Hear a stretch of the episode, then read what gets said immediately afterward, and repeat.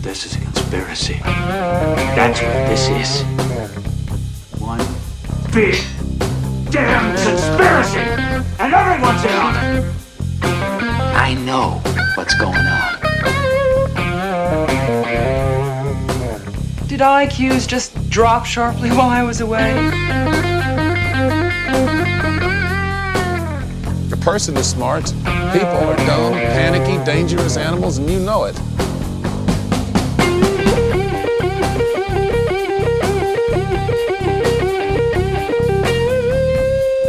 Did you see the memo about this?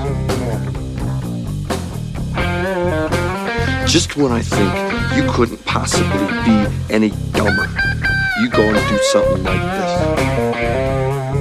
Don't you see what this means?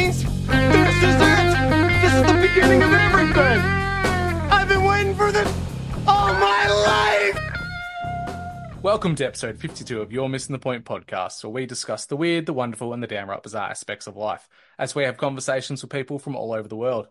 Today I'm joined by a guest who has recently taken a trip of a lifetime, a young guy with an objectively and intellectually interesting take on many topics, someone I generally have a yarn with and enjoy myself every time doing so.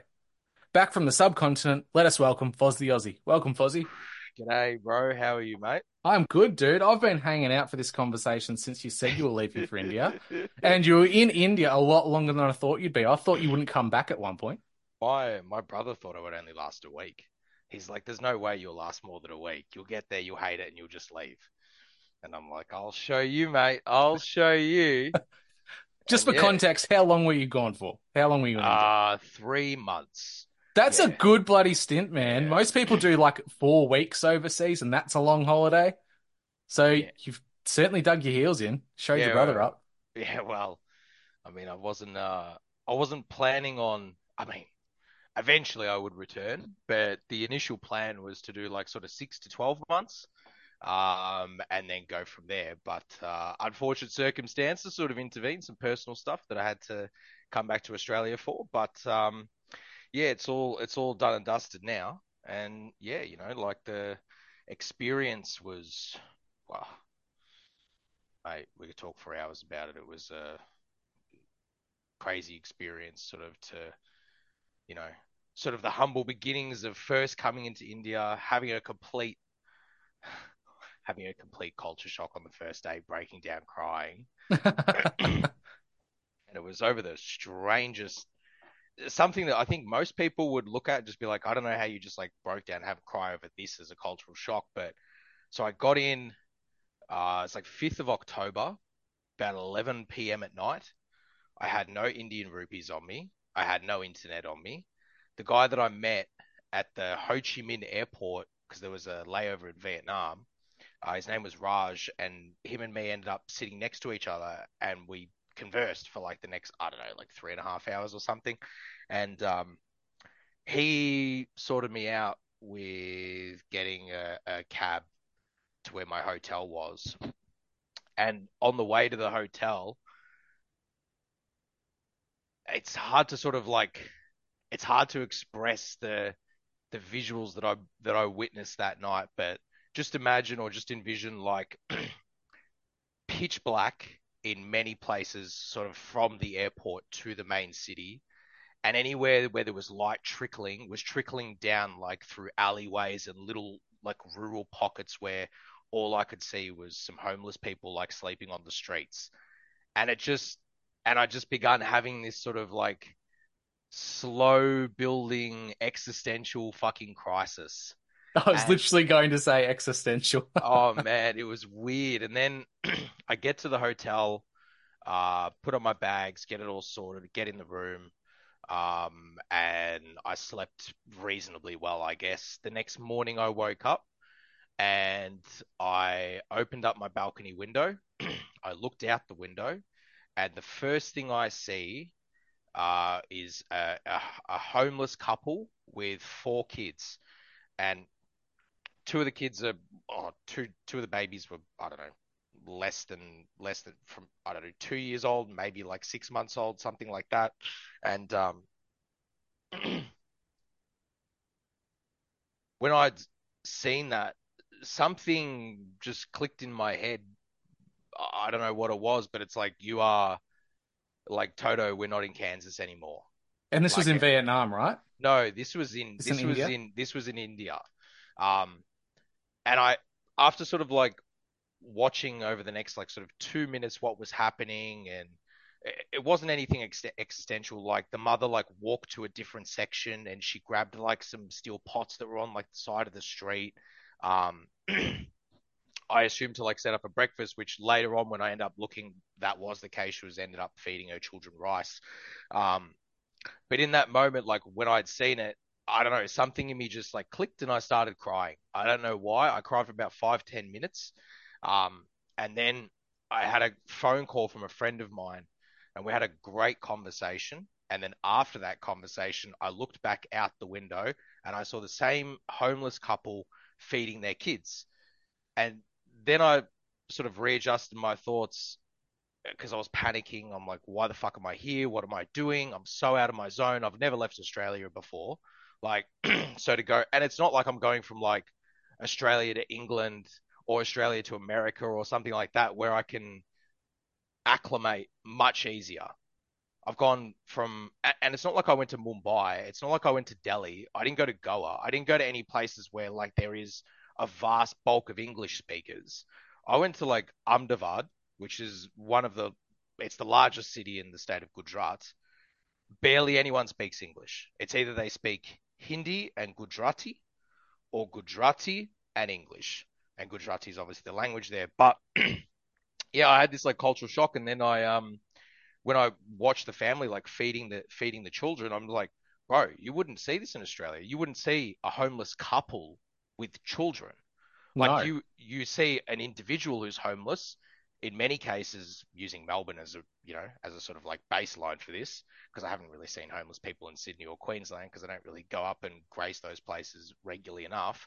But um, you know, you see like a homeless person on the street of like, you know, in Collins Street or Swanston Street or something like that, and they'll tend to be, you know, for lack of a better term, they're pretty fucked off their face. You know, this was a sober couple who Just trying have- to live. just trying to live, bro. And they're living like, even though they're living in these like dire straits of like on the street, they're still feeding their children.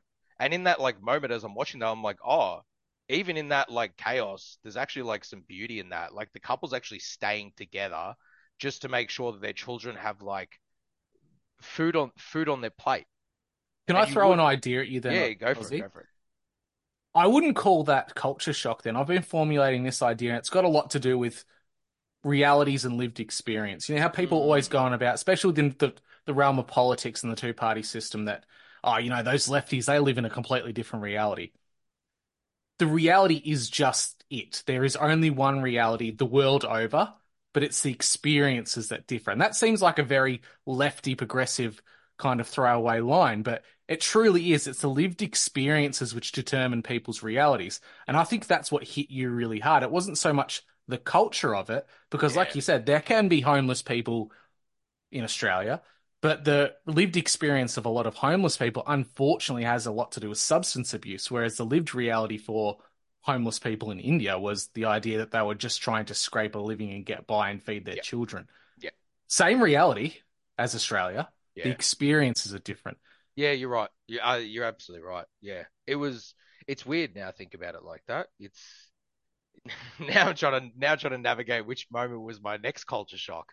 Um, well, we'll get into this in a moment. Not, not to get into the deep, dark subcontinent too early. I've got to have a, a quick conversation with you about the things that led up to you leaving for India, because there was a lot of um, a lot of funny business happening on Twitter, and this was the time pre-referendum on constitutional recognition of First Nations peoples.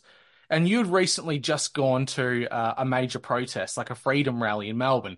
And there are some very funny things that happened at that protest where you were getting some funny messages and some some communications online, which could only be described as almost a, a controlled operation, a shaping operation, or some kind of clandestine operations, for a lack of a better word. Something really screwy is going on.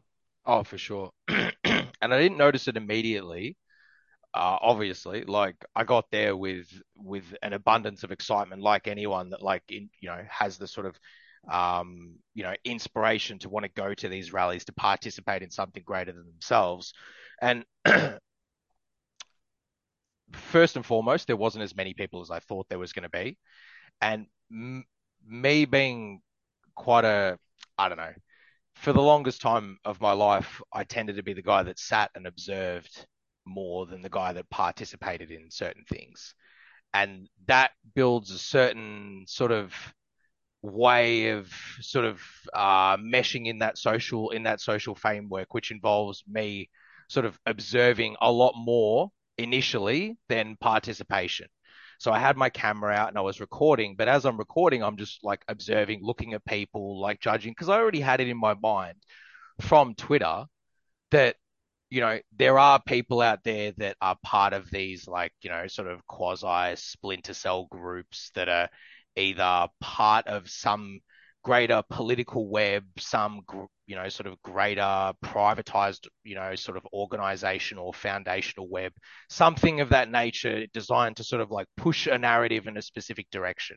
I'd already I'd already assumed that there was people that were going to be there that sort of like fit the bill, let's say, but to sort of like identify them and pick them out of a crowd is something entirely different.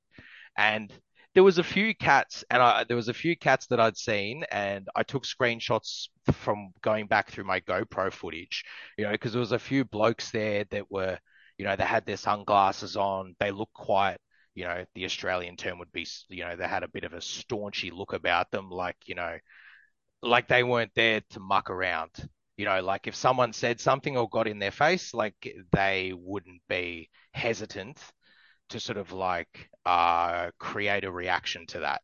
Um, and a couple of the guys there sort of had like a bit of a vibe, at least for me, of some sort of something associated with maybe military or something associated with like security guards, something involved in that sort of nature of sort of, um, uh, you know, dealing with people that can sometimes, you know, sort of come into physical conflict.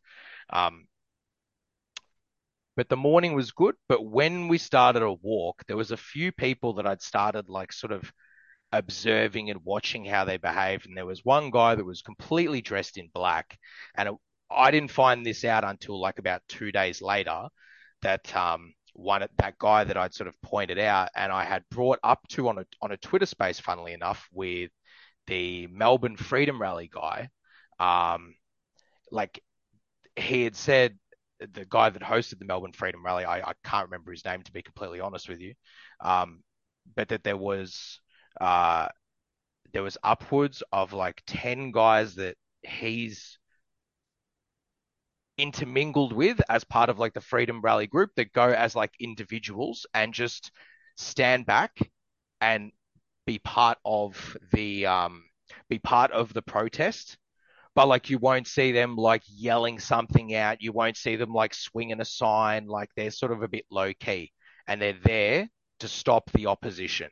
So the opposition for, you know, for, I guess for, you know, the listeners would be, let's say, like the, you know, whatever the Australian version of the Antifa movement is. Black you know. Lives Matter. Any yeah, three letter acronym. Yeah. Yeah. So like the ones that are there to like start trouble, you know, like those interactions, like sort of during the early humbles, early early sort of humble beginnings of um of the COVID period and the early protests and the and the counter protests and all that sort of thing.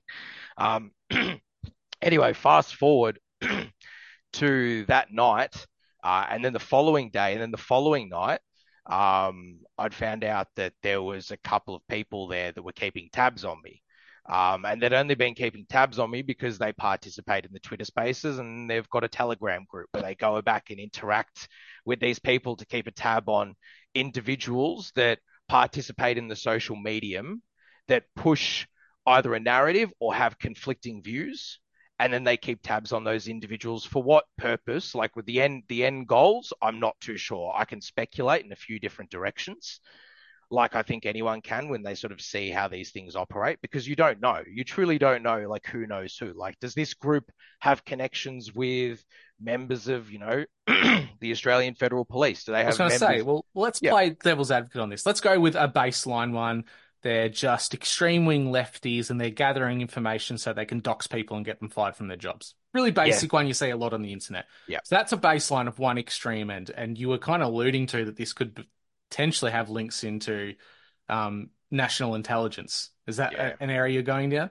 Yeah, I think so, man. Like, it's just weird when you see, you know, you and me and some others on Twitter, and I, I'm always the one that tends to like voice this. Most of the time, I'm te- I tend to voice this. I know you've voiced this a, a bunch of times on Twitter Spaces as well. Actually, I think you and me are the only ones that have actually voiced this. Everyone else seems to be sort of like oblivious to these things for some reason. But like this idea of, and you use the, I didn't have a phrase for it until you said it many, many months ago, discourse shapers.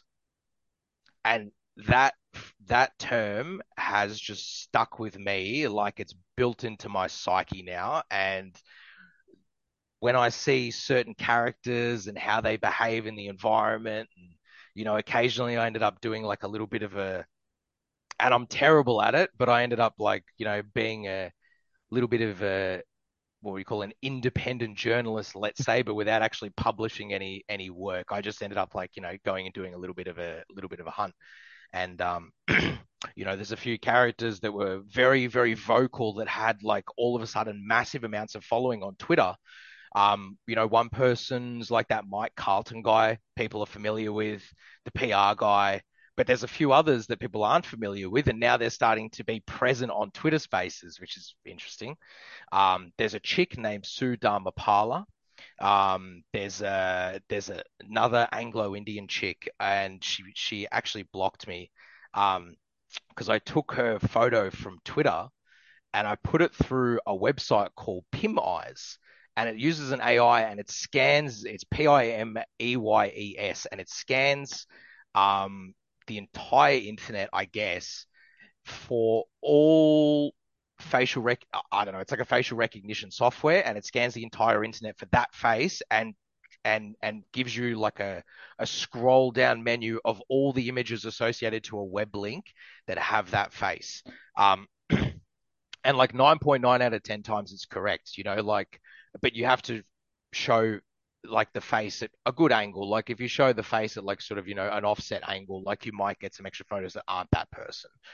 But this chick, I ended up doing it with her and I scrolled through. And this is when I ended up going down this rabbit hole before we spoke about it. And I saw NationBuilder associated with the website, and it said it was she was an asset of NationBuilder. So I ended up going through NationBuilder's website, and I was gobsmacked. I was shocked. I'm reading this, and all I'm seeing is this is an organization that's purely designed to work with governments in order to shape the discourse that the politicians want to be shaped. So they are paid actors that work within this framework. And I know people have in their mind of like, oh, you know, like what's an actor? You know, people do voice acting, people do in-person acting. This is this is acting in the realm of like how people would look at someone that does like pranks.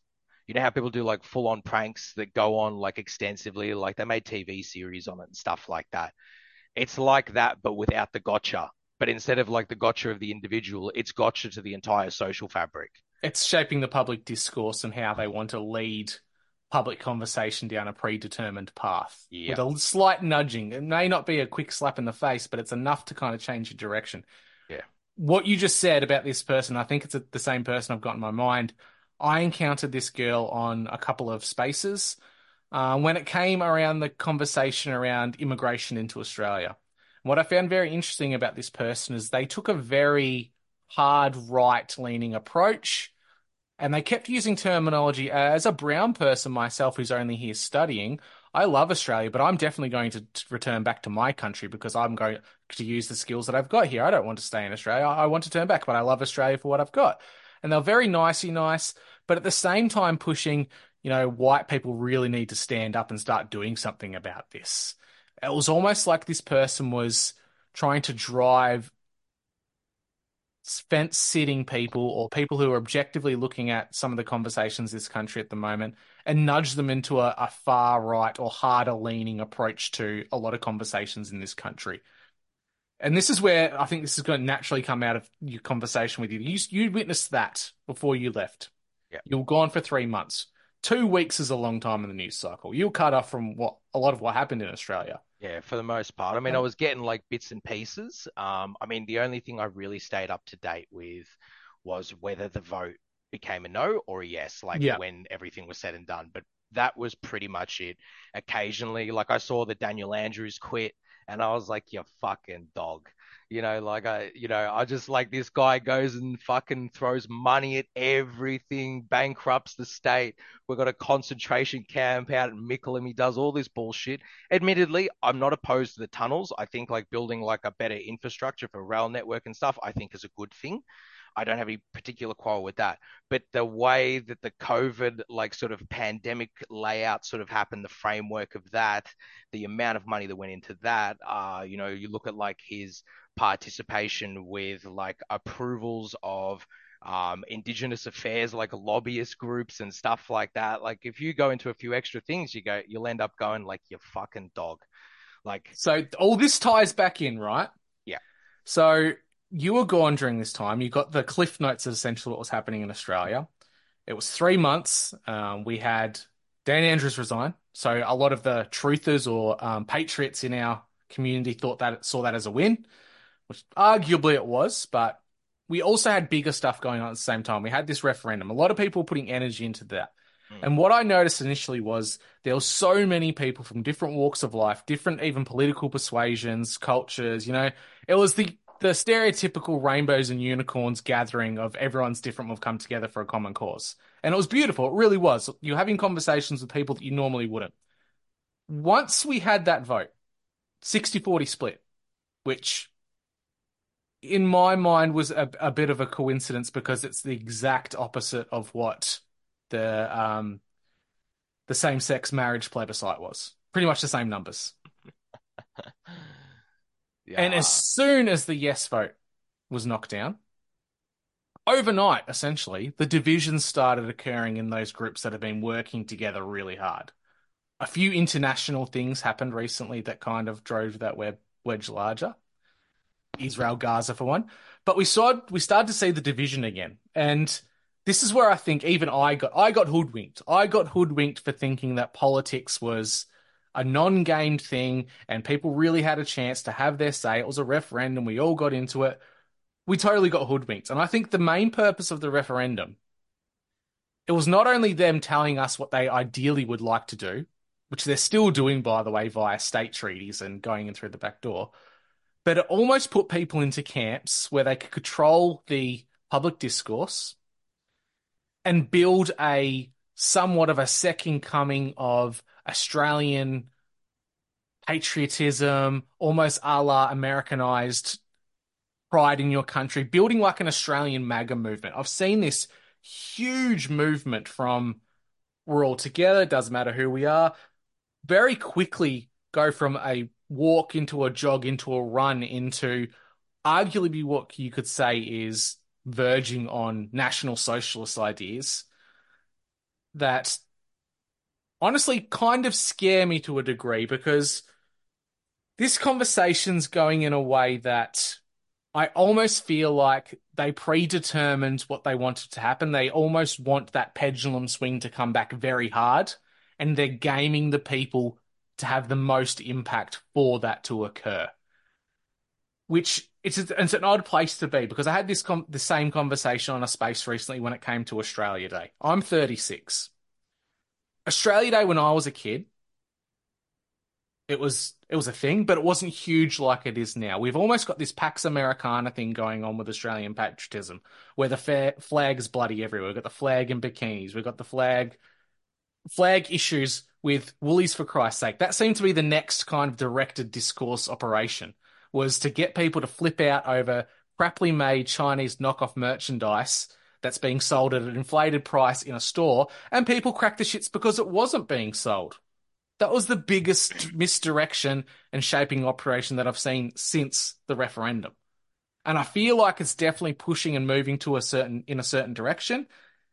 And I don't think it helps that at the moment we're seeing an all-time high in military build-ups around recruitment an all time high about conversations of conscription and ideas of governments around the world saying there's definitely going to be a conflict of, with Russia by 2030, so we need to start doubling down on our military budget and our plans. It's almost like it's predetermined they need to bring back nationalism because they've gamed out a broader conflict in the world. Well, that's what happens when you become like the global sellout, isn't it? And I say that in like the nicest way and the harshest way possible because I love Australia but the governmental structure has like sold out the Australian people. And I don't think, look, I mean, a part of me wants to just be like, you know, oh, they're all just in it for the money and this and that. I think that some politicians over, like, let's say the last, like, I don't want to go back to like white Australia policy, but like, it just seems that it just seems like the sort of direction that Australia has moved in sort of begun after that. And since then, it's moved into a like very a very odd position where it's almost like it's become the distributor, the, the manufacturer, the distributor, and the wholesaler when it comes to the nature of minerals, but for everyone else except in Australia. And I know I'm using minerals as just like one example, but like you can even go into the agricultural sector, you can go into pretty much any sector, and the same thing like plays plays true. Um, and the policies that have come into play when it comes to the nature of being able to purchase land, um, irrespective of whether it's agricultural, whether it's under agricultural zoning, whether it's under residential zoning or commercial zoning, the policies that have been implemented in the states over the last 10, 15 years has only expedited the process of where it is right now. Like, I'm a firm believer and I think anyone that has like a nationalist spirit, irrespective of their political leaning, will probably stand by this, I hope, is, in my view, only a citizen of the nation, and I mean citizen, is able to purchase land or property for that matter. I think I think that is truly what separates a, how do I describe it? I think that's what truly sort of paints an idea of whether the government is really for the people of its country or whether it's not. If you're if you're happy to put into something into effect that only Australian citizens can purchase property, then I've got no quarrel with that. We have people coming in from overseas from a, from a wide variety of countries every single year. They end up being in Australia as permanent residents, and I I'd like to think the majority end up becoming Australian citizens. I've not looked at the data, but from brief conversations I've had over the years, is it just seems like that's not the case. And in terms of what I've also seen from working in the real estate industry, at least from the uh, at least from the mortgage broking perspective, I saw exactly the same thing. And it's caused, I mean, that's only one angle, but it's essentially caused all these all these little um, implementations of bad policy have ultimately led Australia to where it is today, which is, in my view, like a sort of sellout for its own nation for other nations' benefits. Because, oh, I'm not even going to continue. That's just where I'm going to land it on that. So, is it so? You could almost say it's almost a tug of war situation where there's different interests with different sellout points, and you could go down the route of they've got different political leanings, which of course would have different national interests that would deviate within those lines of political thought, say someone's selling out to China opposed to selling out to America, the Anglo-American Empire, or whether you're going into this this new empire which is kind of growing at the moment, the BRICS kind of anti-Western establishment narrative which is being pushed. But to go to the microcosm which I alluded to before, what's your observation coming back and kind of interacting with those same groups you were in before? Would you say that my assessment is correct or incorrect that it's being driven in a certain direction? 100% accurate. I saw, I saw, because I did come into spaces while I was away, but it wasn't regular. And one day I was in spaces, everyone's in there, like 30 regulars, 40 regulars, everyone having a gas bag, people laughing, chatting, talking shit, whatever it might be. and then the next time I come in, completely fragmented and what was the only what was the only factor that I immediately drew from that was Israel Palestine conflict. Bingo. That was a big one. That's a big one because it's like, I mean, fuck, bro. If I'm to go like to like a higher level on this sort of stuff, and I don't know if I can right now, but it seems to be like it's uh, obviously a holy war going on. But what it's what it's sort of effect that it's having on the social fabric, and especially when the government plays in the way it has been playing, which is sort of reinforcing that behavior of division. It's it's become this like fragmented ground where like none of the Australians are like now mixing together and actually trying to like build community. Um, and this is that Hegelian dialectic I like to talk about quite a bit is that it's the problem reaction solution, but it's the government controlling every step of that. You could say that through the allowance of um, progressive ideas and um, democratic socialist values that Australia's kind of been building on since the end of the White Australia policy. A lot of these left left leaning ideas and public institutions and the way we're building our country. It's kind of allowed for the erosion of a lot of cultural values, economics as well. A lot of things have been given away. We've been whoring ourselves out to the rest of the world Yeah. to our own detriment. But in a sense, that was the problem. That's the problem that was created.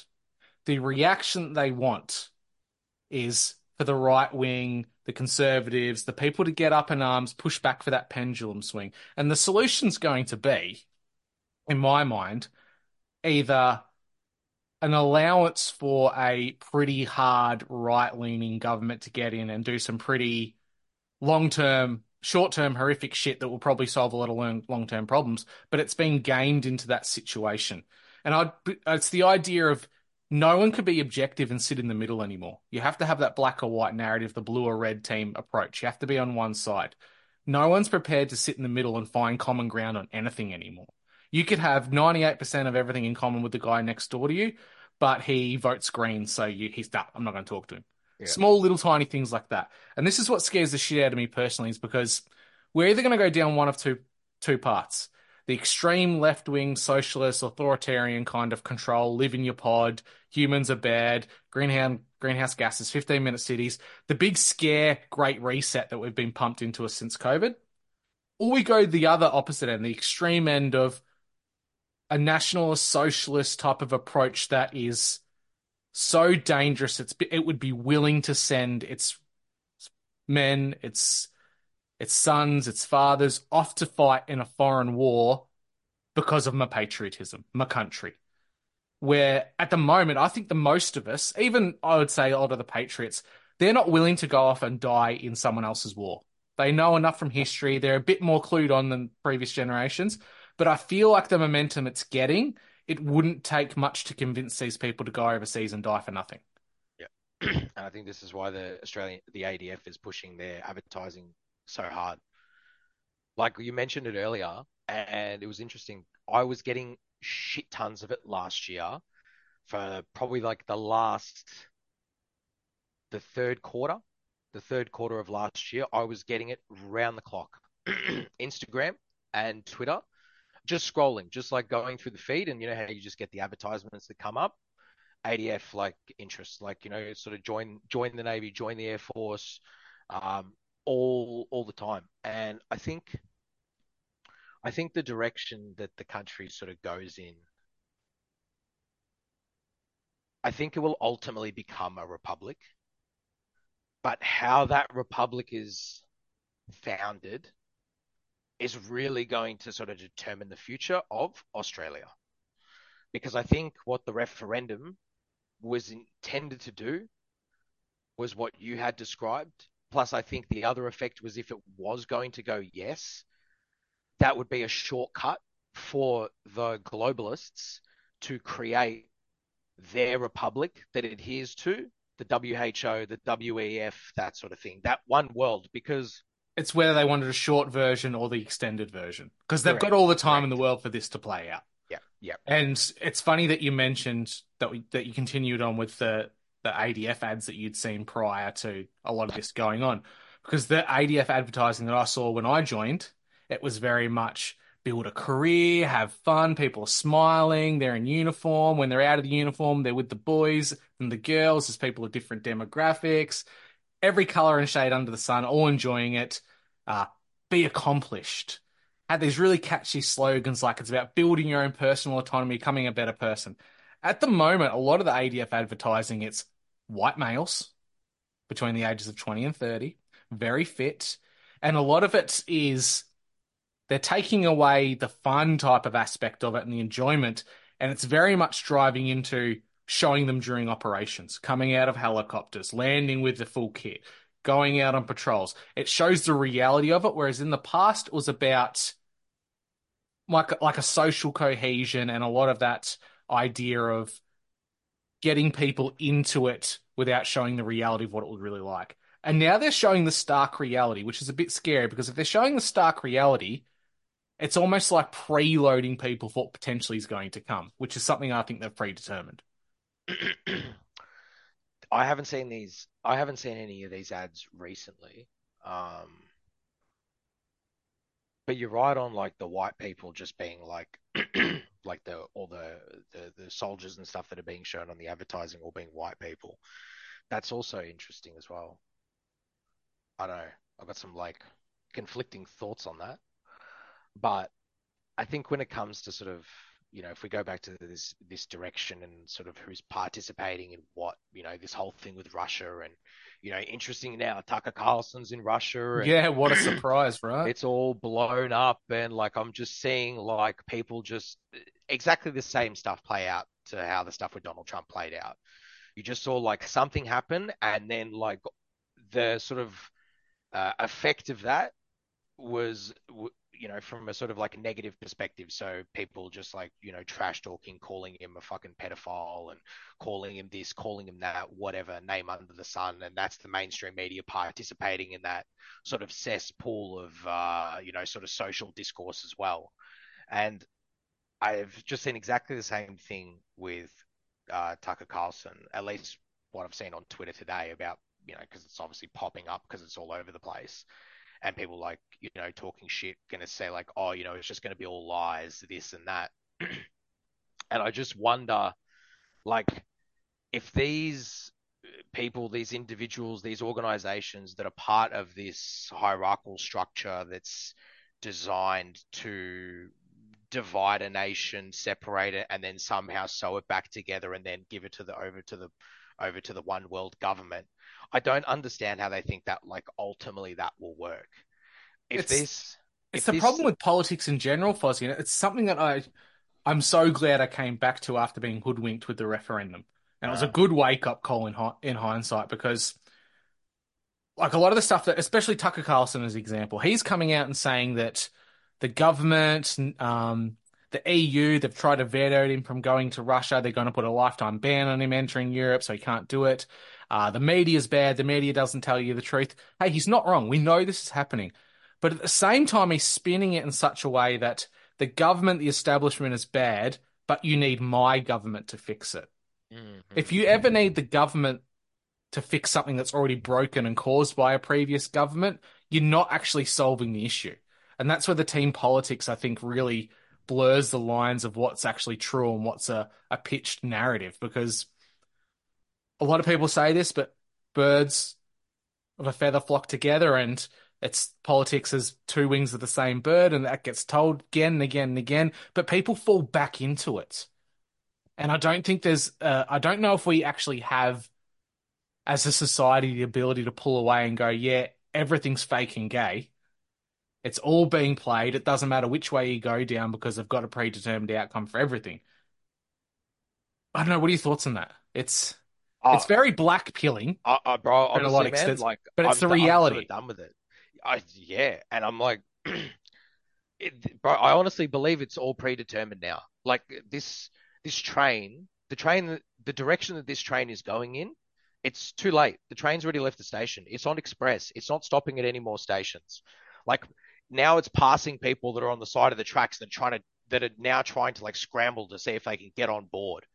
Like it's just um it's at this point now where I, I don't see it stopping. I think like what's the term? Ah, Ben Shapiro mentioned it once and, and I was sucked in on that thought. It's this idea that like, oh, sorry, that's it, slippery slope fallacy. We're now like at that stage where like it's too late. Like you can't like you can't start dragging the train like back down the hill like back up the hill. It's it's too late. And I think and I know that sounds sort of negative in many respects. I think there's going to be elements of sort of humanity that will, you know, sort of continue on as normal.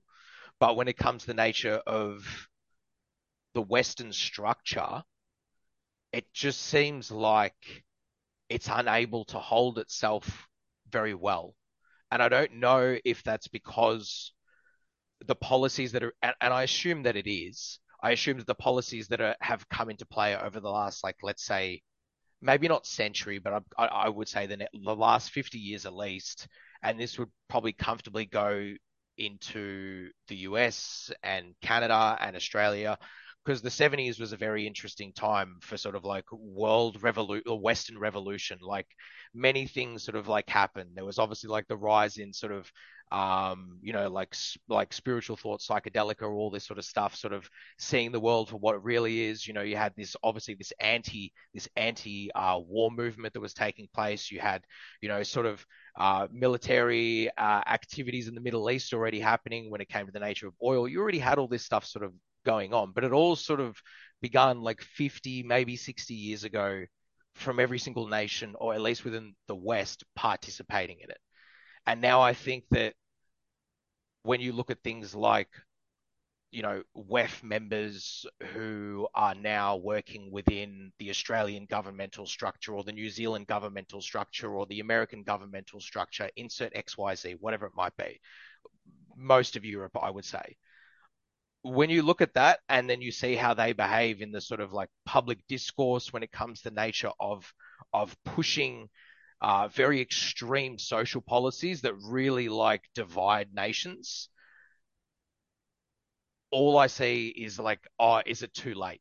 Because they're already there. Like the infection's already spread. Like, how do you root the infection out when the infection, when you're voting another infection in? Because the next one that comes along is likely still part of that. It's already infected. So I don't know. Like, uh, like this goes into a very deep conversation of like political philosophy that I'm not like well equipped for. But when it comes to like that sort of nature of things, I, I think that it's like what ultimately happens is revolution, whether that's French Revolution, whether that's you know fifty thousand Sri Lankans, you know, running into their Parliament House and holding it hostage for seven months because they didn't get their policies, or whether that's the farmers, you know, in um, uh, where are they at the moment? Where's the farmers? Whatever all, country? Oh, all across Europe, and I've got All a hot Europe. take on that too. Yeah, please. But you see Ah. my point. Like Yeah. they're they're forms of revolution. I'm not saying it's going to be like the French Revolution where people are going to be like lobbing heads on the streets, but I wouldn't be surprised that that also happens in some Eastern European nations. Yeah, Yeah, absolutely. It's it's almost the analogy of like when people find mold on their bread, they think if they pick the visible bits of mold off, it's fine. But Yeah. mold, like anything else, has a root system that grows into the bread, so you're still eating it anyway. It's still there. It's always lingering underneath. Yeah. Um, just quickly, as for that whole thing in Europe, I think that's a great case of the problem was presented, the World Economic Forum, the UN, all these kind of governing bodies trying to do the eat the bugs approach and get rid of farming. Farmers got pissed off. The reaction was what they wanted to the point where they're demonstrating that much. You could arguably say, from a government perspective, that that's a danger to the national interest, and they could quite easily seize the means of control, Yeah, Absolutely. turn all those farms into government entities. And when does that happen traditionally? Through communism, unfortunately, and people die in mass starvations. Yep. We've really detracted away from the whole topic of India, but I want to quickly get one Oh, that's right. story and mate, and we can get into that. Yeah, yeah. Um, you remember the good old port boys during the time of COVID, the Yeah. black jackbooted assholes that shot people in the back. Mhm. I've noticed them out in public quite a bit recently, and I live in regional Oh. Victoria, and I was quite shocked by this. That I went into my local shopping centre to get some milk one night, and a port car pulled up. And they're very distinctive from other Victorian police cars. And I thought, geez, why is a public order response team here? And I just sat there and watched. And then two guys got out of the car, dressed as civvies, like what you would see in the memes of feds in America when you see like the Mm. stereotypical, like very Americana crew cuts, khaki shorts, normal shirt on, sneakers, aviators or Ray Bans. And they walked into the shopping center. I thought, I'm going to follow these guys and see what go- happens here. They walked into the shopping center. One grabbed the basket. One was sitting outside pretending he was on his phone. And the other guy just walked in and was randomly grabbing things off shelves, looking around and he was looking for someone. He was definitely looking for someone and following someone. He didn't find who he was there for clearly because he just grabbed the basket, handed it to a woman over the counter, and said, I actually don't need this, and walked out. And he was talking to his mate, and they had a chat, and they started to walk back to their car. And I kind of got in their way, and I said, Oh, sorry. And they bumped into me, and they didn't actually say anything back in response. And I, I stopped and I said, Excuse me, I said sorry to you. And they turned around and said, What do you want me to say? And I've gone, Oh, you wouldn't be hap- happen to be the same guys that uh, were shooting Victorians in the back a few years ago, are you? And they went white as a ghost. That, oh my God, someone picked up on who they were, even though they stood stood out like tits on a bull. Mm. It was so noticeable to what they were. Even if you were to just watch them go from the marked police car inside, they thought because they were wearing civilian attire, no one would notice them. That's crazy, man. I don't know why they're out in regional Victoria. That's a bit odd. Very sus. And these are the people that are supposed to respond to huge protests and civil disobedience. Last time I checked, maybe a kid stealing stuff off the shelves wouldn't be that high priority. Yeah, but even like if it's a kid dealing stuff off the shelves, like that's not public order response. No. like that's, That's the local beat cop. Yeah, so like it's mm, I wonder like if they have jurisdiction when it comes to the nature of you know, we saw it during COVID with the emergency powers, is that the police were going to people's houses and, you know, arresting them for making Facebook groups to set protest times and dates and stuff like that. I wonder if they hold any jurisdiction to, you know, w- when it comes to nature of um, who does what on social media. Ooh, Um, like they were setting someone up for a meet, possibly, do you think? Possibly, possibly, Mm. because, you know, I mean, we saw like the whole thing with Jordan Shanks, which was really interesting with that um, deputy premier. I forgot his name now. Um, you know, we obviously saw the stuff that was happening during COVID. And I just wonder, you know, I see a few things like, for example, you know, like the sort of when we look at Twitter, I'm just going to use this as like a as an example. It's sort of the example that I give, you know, maybe keep up with it, but it just seems like there's a monstrous amount of the Australian community, except one person from the Australian community on Twitter that um, hasn't had their um, subscriber um, applications approved. Um, I've had mine now sitting there for almost 10 months. I assume that many other Australians that applied for it on the same day it became quote unquote available um, also did that. And no one's had theirs approved. And I've always had this weird thought about whether, you know, whether there's some sort of digital block that's associated, you know, a digital block that's connected to the state government or the federal government when it comes to the nature of, um, you know, sort of whom to approve for extracurricular, extracurricular, extracurricular activities on social media. And I come to that thought because of the interactions that I've also had on social media. It's obviously specifically on Twitter with particular characters and stuff of that nature, people that were participating in the large groups. And, you know, I was a bit sort of sus on them, who they are, this and that, you know, sort of part of a greater web, let's say. Um, and I wonder whether the Emergency Powers Act or any policies that have sort of come into being since COVID have given the public order response team or the, the PROs sort of extracurricular powers outside of the norm of what is supposed to be the sort of jurisdiction when it comes to the nature of the police force.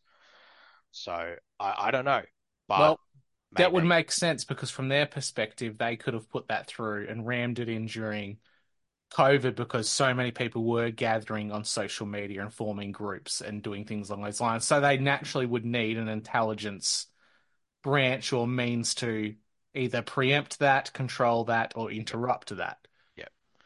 And and and the sort of like group we manifested in, for the most part, were all sort of part of a similar field of thought. But I'm getting messages about like, oh, we should meet up here, oh, we should meet up there, la la la, and I'm like, bro, you're in this same sort of group that I am, and you're asking me, someone you don't know, to randomly meet up. Like that automatically sets alarm bells in my in my mind. Like I don't mind doing a meetup at the protest, like I did with a couple of the boys, because there's heaps of other people there as well. That's different. But I wonder, like, if people have done this, where they've gone and meet up, met up with people, and it's a couple of blokes, you know, that are public order responses dressed as civvies, you know, because they said something online that the government doesn't agree with, or it goes against some like very broad policy that doesn't give any greater definition. So it's up to like the government to sort of like implement or it's up to the police to sort of you know do something about but it's at their will because it's like broad term stuff. So you know for example like the voice you know the voice was a very broad policy. It didn't show anything of greater nature. There was some rudimentary framework that they put forward from an advertising perspective but it wasn't a framework that was actually built within the policy you know sort of stuff of that nature. So it's it's it's sort of up to their um uh, what's the word I'm looking for? You know, it's up to their uh, jurisdiction's not the word I'm looking for. Sorry, man, I've completely lost the word. When it's, it's that it's that description of like someone makes their own decision, you know, but Victoria Police are deciding whether they can go and do this or go and do that based on X, Y, and Z. And I wonder if that's what could possibly be happening because we saw it during COVID. We saw it with people getting arrested in their homes because they made Facebook groups or, you know, they made Instagram posts or stuff like that. Like, oh, this is where we're going to go meet. You know, this day, this time at some local park, western suburbs, northern suburbs, doesn't matter. Police were at their houses, fucking arresting them for incitement. Like, that's wild, man. And I'm worried that, like, the direction and bringing this back round to what we were originally discussing was the direction that Australia goes in and that's all these little things build up to that direction that I'm like, oh, at this point, it seems like it's a runaway train. And this is the, this is like a self fulfilling prophecy because this is going on where it's building to that situation where it's a lot like the UK where you'll have local coppers knocking on your door about a Facebook post because it's deemed hateful speech or something along those lines. Really silly stuff that you know we're starting to see happen in real time. But there's a mechanism or a higher tier above us because we're very small fish in the grand scheme of things. Um, me as a podcaster, I'm not big. This isn't a big show. I'm not getting millions of downloads. I'm not a Joe Rogan, but the likes of a Joe Joe Rogan, a Tucker Carlson, a Roseanne Barr of all people, they're starting to come out and talk about things that this community's been talking about for well over a decade. These aren't new revelations, but because it's in the mainstream, it's driving that public discourse in a certain direction which will unintentionally or intentionally create those conversations, those those meetups, and kind of pigeonhole people into things that are going to get them into a lot of trouble, and they don't even realize they're putting their putting their nose in the trap. Yeah, man. It's, they can smell the they can't they can't see the trap through the the cheese. It's gonna happen. It's worrying. it's certainly worrying. I think. I think I think a lot more people are just going to get trapped than people don't. I think. I think it's just you know, you know, everyone always talks about that one percent, ninety percent, five percent sort of thing, where like ninety percent of the people like are zombies. They can't. They can't really. And it's not that they're unintelligent. It's not that they're you know not great at their own field. It's not that you know you can't have a conversation with these people. It's just when it comes to the nature of like macro scale thinking in the sort of direction of a of a country of a civilization it's like it becomes like asinine to them. Like it becomes like non-existent thought. Like they're not able to sort of like formulate all these multiple sort of perspectives to sort of like build up a better sort of idea of the environment they they sort of live and thrive within. They just you know they're very they're very repetitive in their nature. I'm not going to go down that rabbit hole of NPCs and whatnot and all of this and that, but like it's just, it's just, it's my own observations. It's conversations I've had with others about their observations of the world, this and that, and it's just how I see it now, man. I just see it's like this, this, this thing where you just have to accept fate that you know this self self-fulfilling prophecy where there's just you know there's just a bunch of people that are just going to succumb to the nature of tyranny to the nature of these things that I would hope most people would like have deeper sort of philosophical thoughts of a moral nature on. But it just seems like it's not the case, man. Yeah, but I think people fall for a lot of the hopium idea that, you know, I've got this little show and I'm going to change people's opinions, and that person's going to talk to five other people, and they're going to talk to other people, and I think it's going to have this momentum and build and that kind of hundredth monkey analogy. But I don't think that can happen all the way that the system is built and the way people generally think it for the broader not, term. Not with the algorithm. And I say No. that like, bro, I will I want to see everyone who I've fostered friendships with, bro, thrive. I want to fucking thrive on social media because there's people that deserve to thrive in my personal opinion. Like conversations I've had with people, for relationships I've built with people. I think there's people that absolutely deserve to thrive, but I think the way that system is in place right now really hinders their own growth. You know, like when we look at when we look at Twitter as a prime example of Twitter, the algorithm is a fucking minefield. It is an absolute minefield. And if anyone doesn't know how much of a minefield the algorithm is with Twitter, like they need to go and like watch some videos on it or something. And I only learned because I'd had conversations with you, because I had conversations with Mick and others on Twitter about like how these things sort of operate, Wilson, et cetera, et cetera. And finding out that like, you know, if someone is shadow banned and you interact with that person, you also become shadow banned. That'd be That- me. I'm the leper. Uh, dude, you're not the leper. There's, dude, uh, so many lepers. There's lepers everywhere. I'm a fucking leper half the time, mate.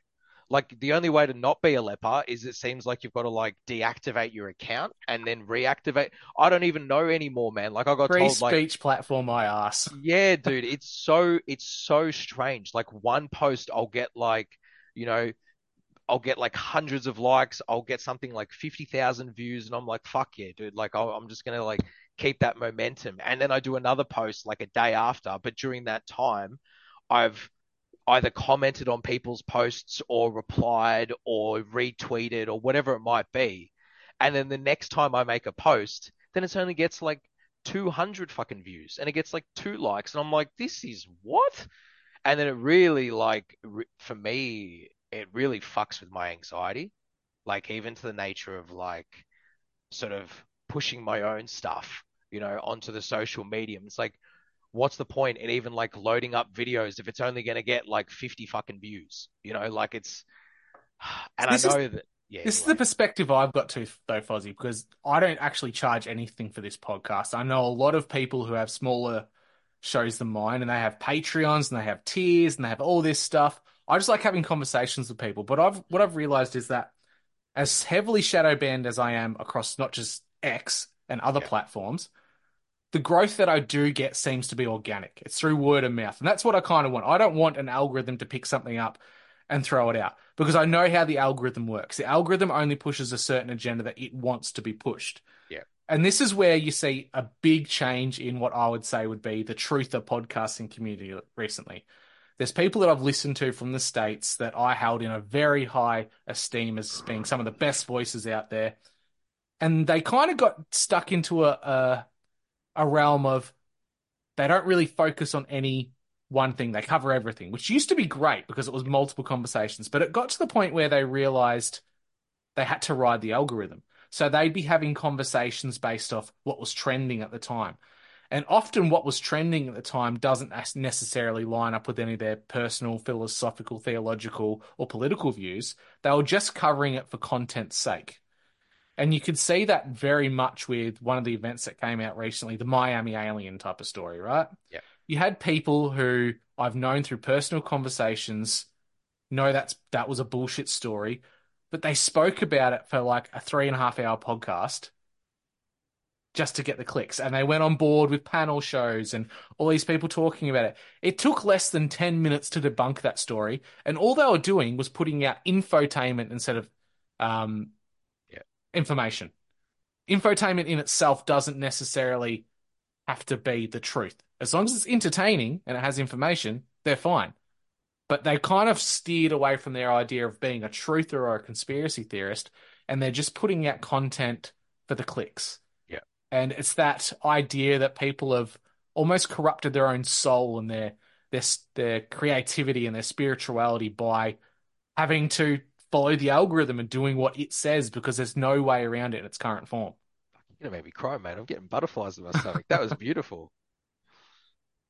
Dude, you're right. You're absolutely right, man. It's fuck, bro. Money's one of those things, isn't it, man? It's just uh oh God. Like you can't live with it, you can't live without it. Like it is it's it's you know, it's oh, fuck. Like even if you even if you go to like even if you go to like and when I say the bare minimum, it's I'm very broad when I say this because the opposite of reliance on the system versus the opposite or the opposite of that being not having to rely on the system to sort of live a means, you know, sort of off the grid, let's say. Like even if you're off the grid, at some point you still require money to either spend or purchase whatever it might be, you know, and there's no way out of the system. This is the this is the thing. People get red pilled. They want Yeah. to go off the grid. They start to get black pilled. And the final realization is you have to almost be clear peeled and see the world for what it is. There is no way to 100% remove yourself from the system. You can remove yourself to a certain point, but you're always attached to it. Unless you're prepared to do a Ted Kaczynski and go run off into the woods and be a madman, have no contact with society, there's no way to get out of it. my dream. Just don't be sending packages in the post because that's how you get caught.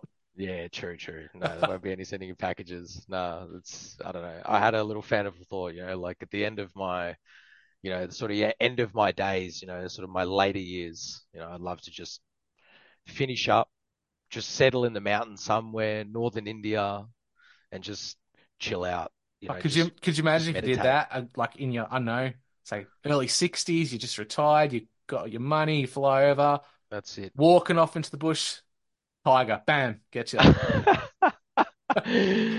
Oh, well, you know, if that's the way, if that's the way God intended, brother, then that's that the way it be is. very poetic if it went down Of that course, way. of course. And that's just it, dude. Like it's, you know, I don't think I think look, you know, to sort of like deviate the conversation in, a more positive manner, I think, and I say that with absolute love, I think uh I think everyone, irrespective, even if it's whether for money or not, should always strive in the direction of where their dreams and goals are set. And I know that fuck man, it can be difficult. Like it, it's a challenge unto itself, hey you know, like I sort of describe it as like walking up a hill or a mountain, and you know, you'll get, you know, you, you'll get like rocks along the path. You know, occasionally you'll get like little rocks that are like, eh, eh, you know, you just sort of like brush it off. Occasionally you get bigger rocks where, you know, it takes like a little bit of force to sort of move it. It's a bit more stressful, you know. And then occasionally you get boulders, you know, and those boulders are things that really sort of like really make or break a man, especially or a woman when it comes to the nature of like sort of excelling in the direction to sort of achieve their goals and dreams. So I've got a Yeah. fr- I've got a friend on another podcast, and he says this approach when it comes to truth. Truth would should withstand the pressure, and whatever you're looking into and you're investigating, it doesn't matter how much pressure you put on it, it should be able to withstand it. And I think your hopes and dreams are almost like that. It's Yeah. almost like the the juice is worth the squeeze. If if your hopes and dreams crumble under the pressure, maybe that wasn't for you, or maybe mm. the way you're approaching it isn't the right way. yeah, Not that all hopes and dreams can be fulfilled, but your journey shouldn't be something that you give up on so easily. sometimes you have to deviate. You do. Sometimes think- you have to take a different path. Yeah. Like you said, sometimes boulders are too big to cross. Sometimes the road has been taken out by a mudslide, so you have to find alternative paths. Yeah, and you do, man. And I think like as long as you But dreams and goals can momentum. adapt as well. Oh, of course, of course. But I think like I think people have like, you know, when we look at like when we look at like dream or goal, I guess this sort of like gets into a bit of sort of, you know, the nature of like egg or chicken sort of situation, but like a home, you know, like a place to call your own. You know, uh, that could be an egg or chicken scenario, but I'm sort of looking at it from the perspective of like that, that for many people, I would think would be like a dream, like maybe a goal. I, I don't know. As I said, it gets to a very dream, chicken or chicken or egg sort of situation when I discuss the nature of dreams and goals. But um, you know, I think there's certain things that one aspires to, and that path definitely changes. But I think as long as you hold that notion like true in your heart, even if that road deviates and a mudslide comes along and you end up going down the hill and having to take another path to get back up, like you'll still get to that destination. But the journey definitely changes. But the destination, I think, as long as you like hold that true to yourself, like you'll still get there. That's my belief anyway. Like, but yeah. Yeah, absolutely, man. We haven't even started talking about India and we've got all philosophical on us already. And dude, India is full of historical, cultural, spiritual, philosophical discussions that we could go on for hours. So let's get started. Yeah. You arrive in India. Like you mentioned, you had that little bit of a, a culture shock or a reality shock as to what Yes. other people's lived experiences were like compared to your own. And that hit you pretty hard. And I think it would for anyone. I can remember even just as a regional Victorian kid going into the city and seeing the way some homeless people in the city lived like that, that was confronting. Yeah. So you've gone into a foreign country. People are ethnically and racially very different from yourself. They speak multiple Very. languages that you do not speak. What else was a culture shock for you? What hit you hard besides just seeing the way that that family were living? Not as many people use cash as I thought, which is a big shocker. So It is is. it a barter system then? It's digitized. to the- Really? it's digitized to the shit house, mate. India, digitized to the India, digitized to the shit house. I know, I know it's a shocker. I know, but believe me, like I'm, it's that it's that digitized to even hand 500 rupees to a rickshaw or a tuk-tuk driver is almost akin to an insult now because 10, 11 years ago, the Modi government, the BJP, introduced a digitized system called uh, the UPI system. And it's essentially a, a QR code system that's connected to your bank account. And this QR code system interacts as like the sort of, um, I don't know, it sort of transfers money from one person to another, essentially. That's what it does, but it's connected to your bank account.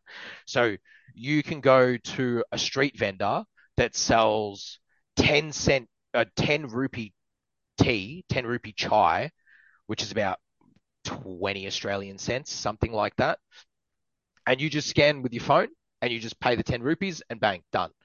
So it opened up when this system in, came into effect, and the and the government that was opposed to it, which is the Rahul Gandhi government, they mocked the fuck out of the Modi government, saying this will never work, this will never work, and it kicked off from 11 years ago, 10, 11 years ago. India was two percent of the population was digitized on a digital system. Now it's upwards of 45 percent. This is in 11 years, and the amount of money that country has made in such a short amount of time just from from cash inflow because now everything's digitized so it's easier to track on tax and it's easier to stop people from like you know rigging the system and stuff like that. All these extra things that come with it they've just invested it into the country and now everyone's just fucking digitized. From the guy that the guy that goes and pays, you know, 500 Australian dollars a night to stay in the Taj hotel that, you know, has a spa and bed and breakfast and all this and that, all the way down to the average street vendor, you know, that just is like just selling stuff on Uber now, or what they have over there is like Zomato and Swiggy, and they just just sell tea or they sell little This- meals and stuff. It's crazy, man. This is wild because it, this really goes to show perspective because the average Western perspective is that India is still very, for lack of a better word, third world. Yeah. It doesn't, it wouldn't have the infrastructure that could possibly have a system where everyone has essentially it's their own ID, their own digital ID at this point, if they've got a QR code associated to their bank account. Yeah. This is well decades ahead of basic pay pass. You tap and go. Oh, it's beyond it, man. And it's and their digitized system, like their digital ID system, it's still kind of in in its infancy.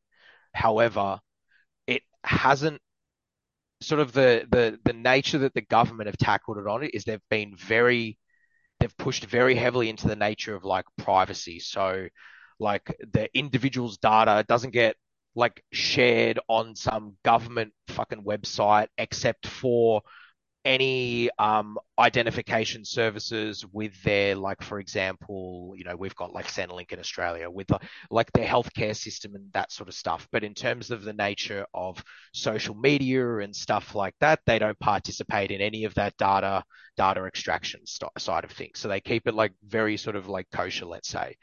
But the fact that it came out completely revolutionized like the infrastructure of the country. Their internet their 5G network, firstly, they don't have this idea of capped speeds. Cap speeds is a it's a non-existent term when it comes to the nature of their ISPs. So their biggest ISPs is is Airtel and Jio. and Airtel and Jio don't none of them Vodafone as well, they don't cap don't cap your internet speeds first and foremost. Their 5G, I'm getting like 250 megabit download speeds across the entire city. When I go out into the rural areas, in like smaller towns, I'm getting 5G. If I go into like rural areas where there's basically nothing, right? If I go into the fucking mountains like I did, I was still getting four or five bars of 4G. So irrespective, I've got signal everywhere and it's cheap as fuck. I'm talking $15 Australian dollars a month for non-capped 5G speeds with 270 gigs of data to use. Dude, there were spaces you were on when you were over there where you were coming through loud and clearer than I was. Oh man, it's crazy. Like the internet speeds were ridiculous, bro. Like I'm, you know, look, obviously it is very determined as well. Look on the 5G side of things, it's very good. The Wi-Fi though, like it, most businesses like tend to have like shitty routers, or it, it's probably not even just that. Like a lot of the buildings tend to be a lot of like concrete inlays in the walls, so like all the walls are like very concrete, like old Victorian style.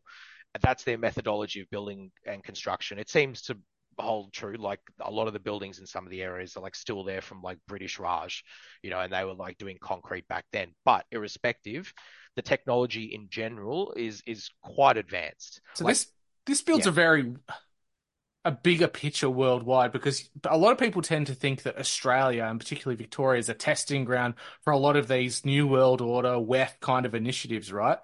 But you look at India, India's taking a very different approach.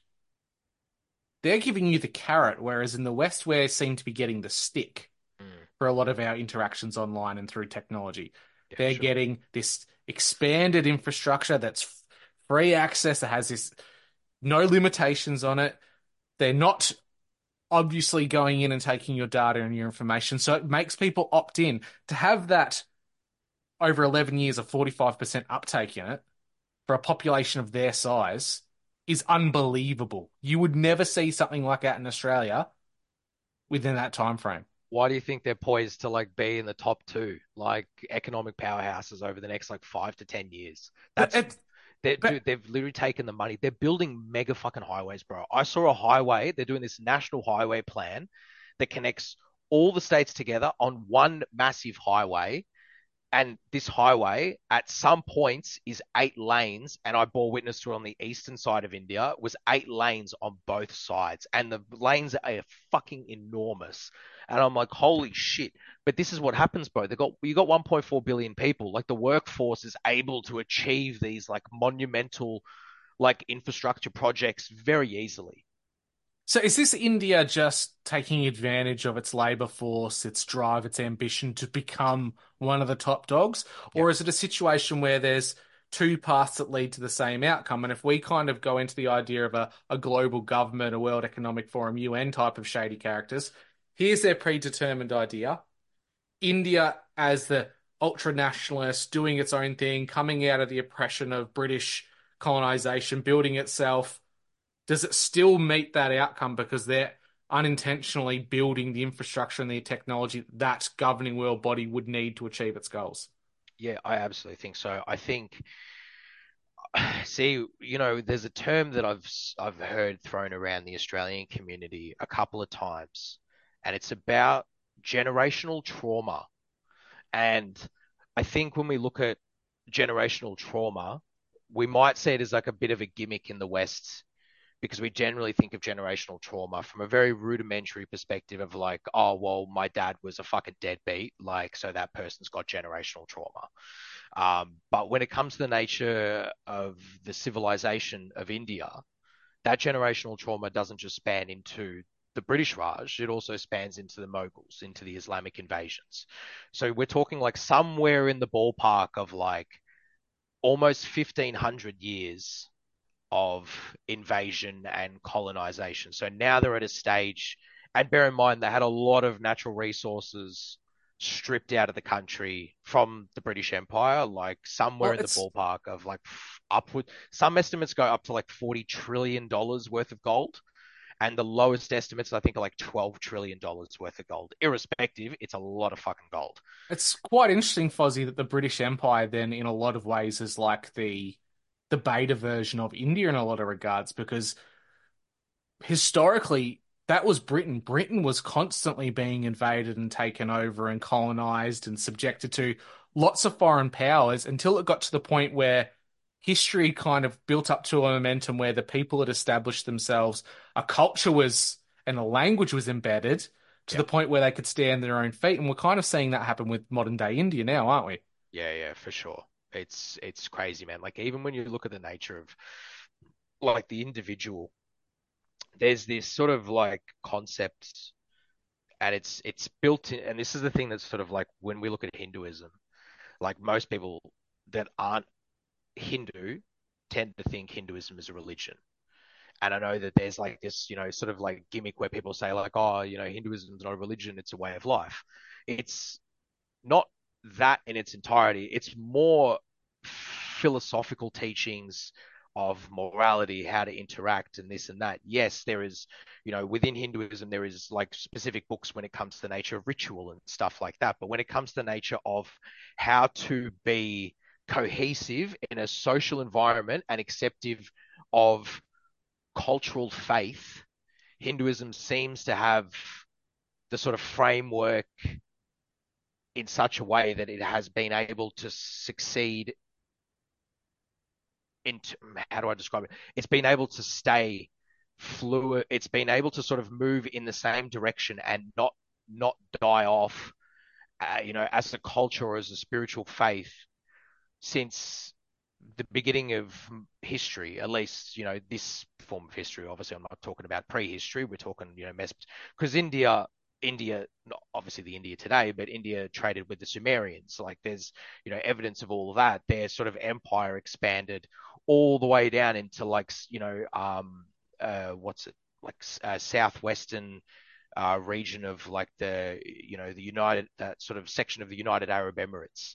You know, like there was, um, I don't know. It's anyway. I'm not going to go into like fucking Quranic scripture and stuff. this is not the space for that. But Do you know who, do you know who's to blame for that idea of Hinduism being like the Western perspective of Hinduism?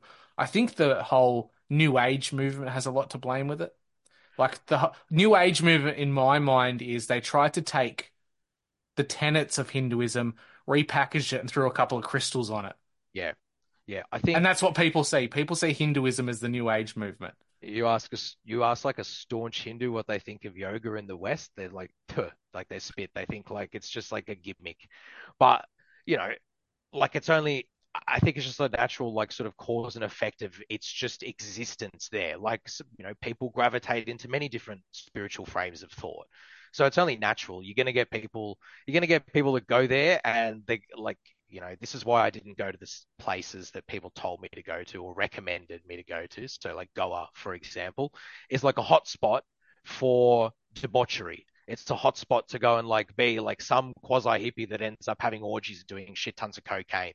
Like I'm like, that's not me. I'm not going down there. I wouldn't go there for that. I'm not interested in that, you know. So like there's people that do that and then they come back to, you know, Australia or something, they're like far out, man, and they're all like, you know, very sort of hippie. And In a way- Nimbin or the Sunshine Correct. Coast. Correct. You know, in some in some ways I'm slightly like that, but I'm not like I'm not growing dreadlocks. You know, I'm not wearing like, I mean, right now I'm wearing a rugby shirt, but like you you wouldn't catch like he'd be wearing a rugby shirt. Does that make sense? yeah. Yeah. So like, you know, but my point, our, our point we were discussing was the nature of like India's sort of like achievements over the last, you know, sort of like, uh, I, I would say since like 1978 till now is when it really sort of like ramped up the nature of like India. Um, and in the last 10 to 15 years, it's only compounded, man. Like their healthcare system's actually fantastic as well. Um, it's dirt cheap even for foreigners. So if you like break a bone, if you like lose a limb, if you have to go into surgery for whatever reason, and you're a foreigner, chances are you've got money. But even if you don't have a lot of money, like you don't even need to concern yourself with insurance. Like the cost is that cheap. Like it's something like to stay in the hospital overnight.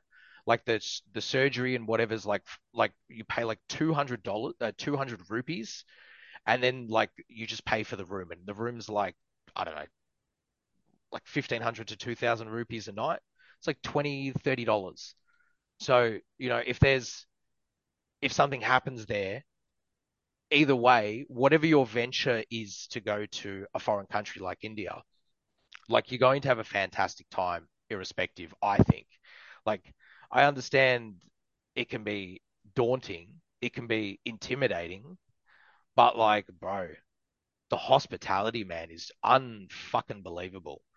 People just willing to help, even if they don't speak, even if they don't speak English. You know, I, I found myself in in two dozen instances more where I'd like ask someone for help. They didn't speak English, but that they went and found someone that spoke English just to help me out. You know, like it was, and that's just like one thing. I could go into many different avenues of like Airbnbs and having like building friendships with Airbnb hosts and this and that, and go, being invited out to dinners and you know going and staying at people's houses and this and that. Like the, there's so many things that happened in like the three months, bro. But like the one thing that I took from it all is like everyone there that I interacted with was like a like a like a jewel, like an absolute gem. Um, would you say that's a reflection of the culture and a, a lot of India is Hindu, not the only religion, of course, but of course, would you say it's a, uh, the basis of Hinduism has had that big of a mark on India? It's kind of yep. built that cultural framework and cultural identity. Yeah, I couldn't say it in Sanskrit, but the term translates to guest. Our guest is God. So to invite someone into your home is doing, like I believe in karma, I say it now as karma, but that concept of karma about like good action, good reaction, or action and reaction, you know, you can look at Newton's whatever it is, law of motion or whatever.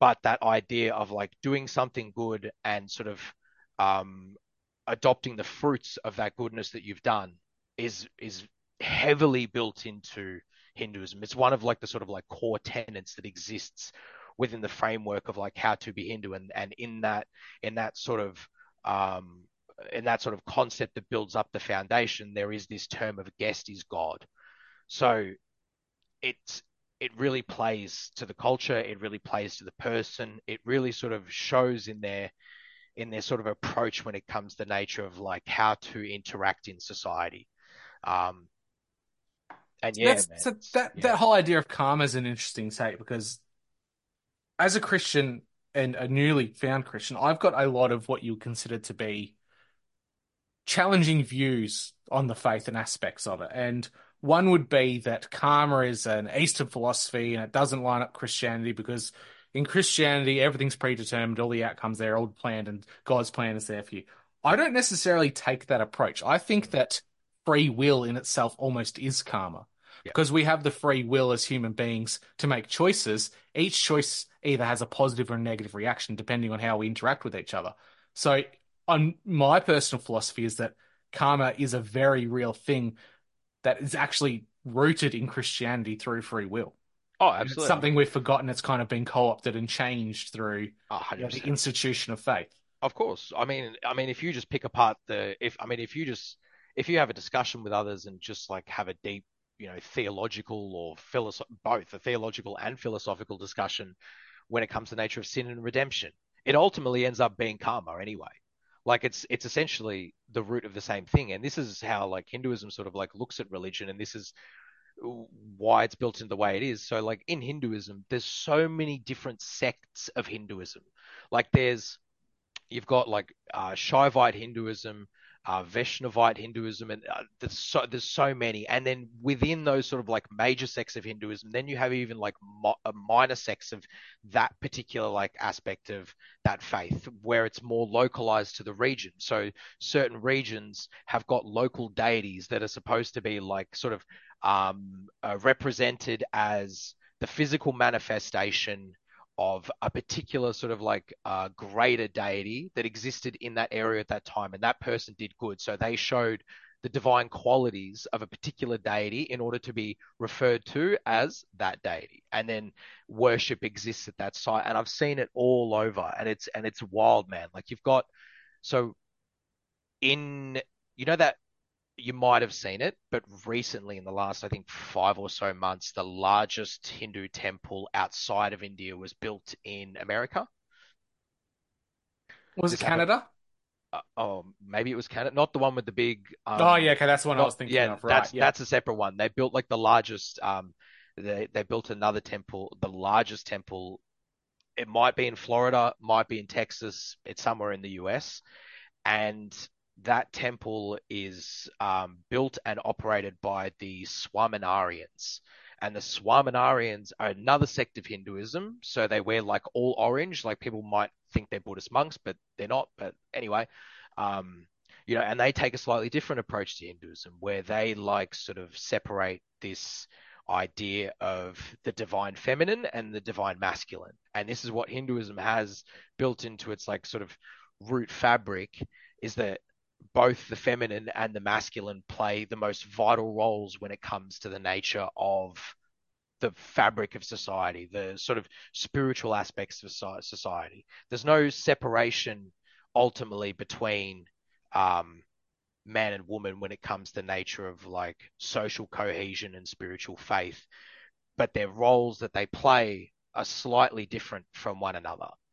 And it's it's interesting to see how it behaves in the sort of social fabric, at least the places that I went to. Like I can't I can't talk to like you know South India. So like Kerala, South India is wildly different to like the Punjab in northwestern India. Wildly different. First and foremost, Kerala is like a communist state. So everyone's like young, hip, you know, they're sort of like what you would think is, and yeah, it is actually a communist state. The party that runs a Congress is actually a, a communist party, um, and they're sort of brown Melburnians. Know, yeah, it's kind of like Melbourne. It really is in a sense. Um, but there's like a lot of problems that go on there. Yeah, they got like grooming gangs. So these are like, um, you know, I would refer anyone to watch like a couple of you know sort of uh, movies slash documentaries if people are interested. Um, there's the Kashmir Files, and the other one is the Kerala Story, which came out last year, and I went and saw at the Chadstone Shopping Centre, um, and that was very good. And basically, it sort of describes this this sort of uh, sort of groups that go around and like force convert individuals through the sort of application of like drugs and manipulation. Um, and these like people end up like in places like Syria where they end up as slaves. They end up like um, working as like sort of um, first line of defense for uh, radicalized. Uh, what would you call it? Um, uh, like radicalized mercenary groups. Uh, which is really interesting as well. Uh, so a lot of these people are coming from India and they're ending up in places in the Middle East um, as almost like cannon fodder. So um, they're being forced converted into Islam in this particular region. Correct. Yeah, yeah, yeah. yeah. So it's it's sort of interesting. They're, they're very interesting documentaries. They received a lot of when that one came out, the Kerala story. A lot of things happened in the UK. A lot of things happened in Kerala. There was like buildings that got like fucking burnt. Like there was a church.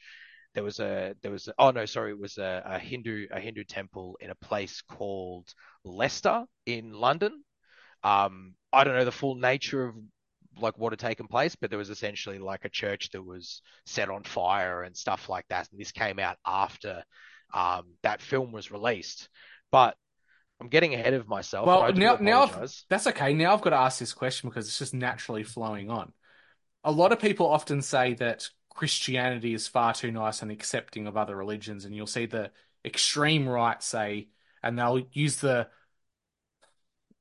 the whipping dog that is Islam, and Muslims want to kill everyone. Islam's bad, and they use that as a scapegoat. But I'm just thinking of like the Indian context now.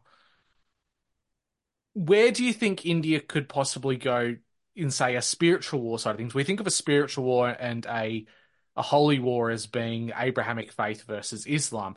But what Mhm. happens with Hinduism in the fold there? Because arguably, Pakistan would still be part of India today if it wasn't for the English. And building Yeah. rudimentary lines and um, kicking people out of certain regions and putting Yeah, them in. Pakistan. So, do you think India has the capability to, like they've they've done it up until now, like the whole idea of cultural assimilation, Islamic invasion through religion and theology, that's happened across the Middle East, the East, parts of Europe, and India for the most part has kind of remained unscathed, but Islam still has a foothold there. Do you see that kind of being to the detriment of India at some point? Because, you know, Hinduism does, in a lot of ways, like Christianity, seem to be very accepting of the other of, and acknowledging other peoples and being respectful of people.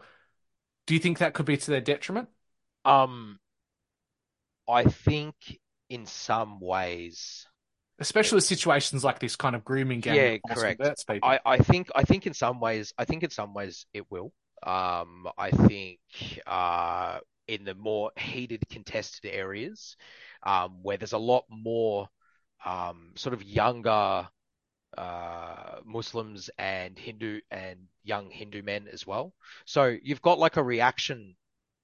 So you've got I've got to take a step back to sort of go forward. So you've got a reaction to that as well in India um, and abroad, but it's mainly local to India. and that's like the national Hindu movement, the Hindutva movement. And that comes in many forms. Like it's looking at like Australia, like the first Australian movement, or like that's kind like the MAGA movement. It comes, it manifests in a few different sort of forms.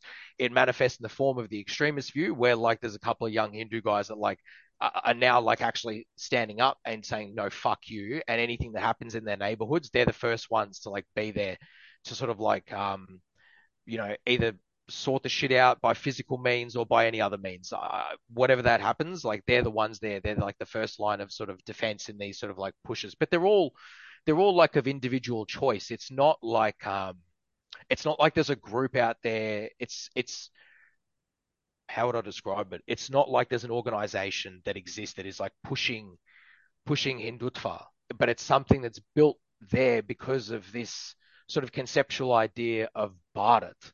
And Bharat is the Sanskrit term for what translates to in English India today. and as long as there's the Vedic astrology where they talk and and Jain astrology and all of these that all have these same conceptual ideas of motherland, of homeland. And this is where I think like and going back to your your sort of thoughts on why Christians don't have this sort of different approach when it comes to nature of being a bit more sort of um, uh, forward when it comes to nature of not letting too much of another faith sort of come into your own sort of space. Christianity doesn't have a conceptual idea of motherland or homeland. It has the idea of heaven, right, as a place that all humanity can be a part of together. But it's a metaphysical place. It's not real. It's and I say that obviously from a physical perspective. Well, not even even the idea of the church is metaphysical. We've kind of got Correct. the idea that modern day Christians, Presbyterians, Catholics, Orthodox, whatever denomination you want to look at, the Mhm. the main conceived idea by your weekend Christians that sit down in the pews and they pay their tithes is that the church is a physical building that you go to. Mm. Where if you look at the earliest tenets of Christianity, the the faith that kind of changed the Roman Empire and forced Constantine to adopt it as the national religion was that people could go anywhere and be anywhere, and that was the church. That was the faith. The church, the Holy Spirit, the the sacred seed that is within every single Christian. Yeah. And that's what kind of that's like you and you're spot on. We don't have the idea of a homeland because it doesn't exist for Christians. No. It's within us at all times, so we can kind of be anywhere and everywhere. Well, But- that's it. I mean, Jesus himself said the kingdom of the kingdom of heaven is within you, right? And that idea that the, and this is what has always sort of been a bit of a hurdle for me when we come to the Roman Catholic Church is the inconsistencies. And the inconsistencies really sort of like have made or break it, especially in the 21st century. Like it has certainly made or break, made or broken the Roman Catholic Church. Like it's a bit strange when you see like the Pope like bring in, you know, um, transgenders into, you know, the sort of space of that. And it just goes like, okay, is this part of like that thing we were discussing earlier, that sort of like globalist mm-hmm. sort of direction? Probably.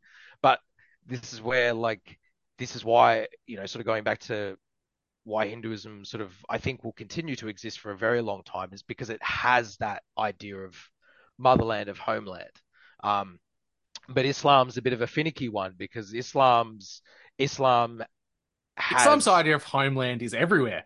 Well, everywhere in the world Islam is is, is a world religion. Of, yeah, correct. So it's more of like a spreading of faith. So that's the only way that it can become a world religion. Its its ultimate form is for everyone to be Muslim, and that's you know you, you, you definitely see it in terms of its expanse from the humble beginnings with Muhammad all the way through his grandchildren and beyond. And you've seen the expanse go into North Africa.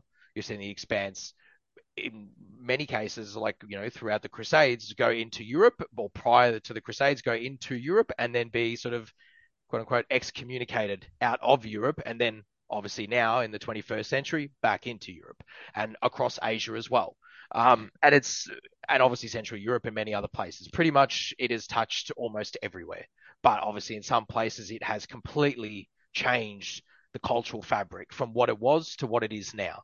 Um, and it's hard to sort of like wrap my head around it. And it's and I've read I've read enough of Quranic literature, whether that is the Quran in a few different versions, or whether that is some of the hadiths. Now, admittedly, there's thousands of fucking hadiths. This isn't like, you know, this isn't like I'm I'm certainly no like scholar theologist when it comes to the nature of reading the hadiths, but at least of everything that I've read, it has this very refined way of being able to sort of propagate itself into environments as as a religion as like a spreading religion.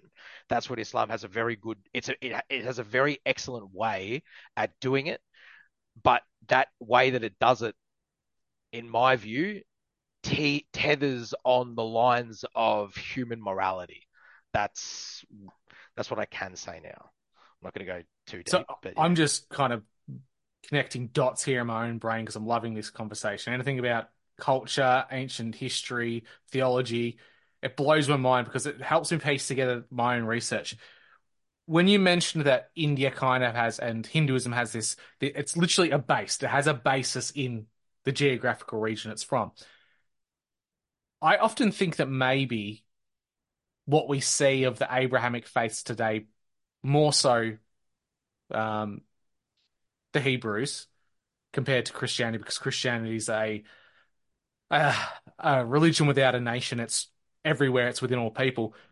It's almost as if the Hebrews, before they became monotheistic religion, that when it was Yahwism, they had these multiple gods and they were kind of expelled from their region of the Middle East. They necessarily didn't have a centralized location either. And this is just me purely speculating that we know the, the Hebrews wandered around the world for quite a long time. And this was pre any ideas of slavery or kind of theological ideas of that. They were wandering people, and that's what they were known for. And they were known for adopting and and incorporating themselves into other cultures. So I'm thinking that it's very possible that a lot of these early Hebrews came across the ideas of Hinduism and having the nation state or the home or the geographical location. And they adopted that idea and kind of weaponized it for like a modern state of Israel. And you can kind of see that in the scriptural ideas of it went from we need a homeland to a homeland needs a king.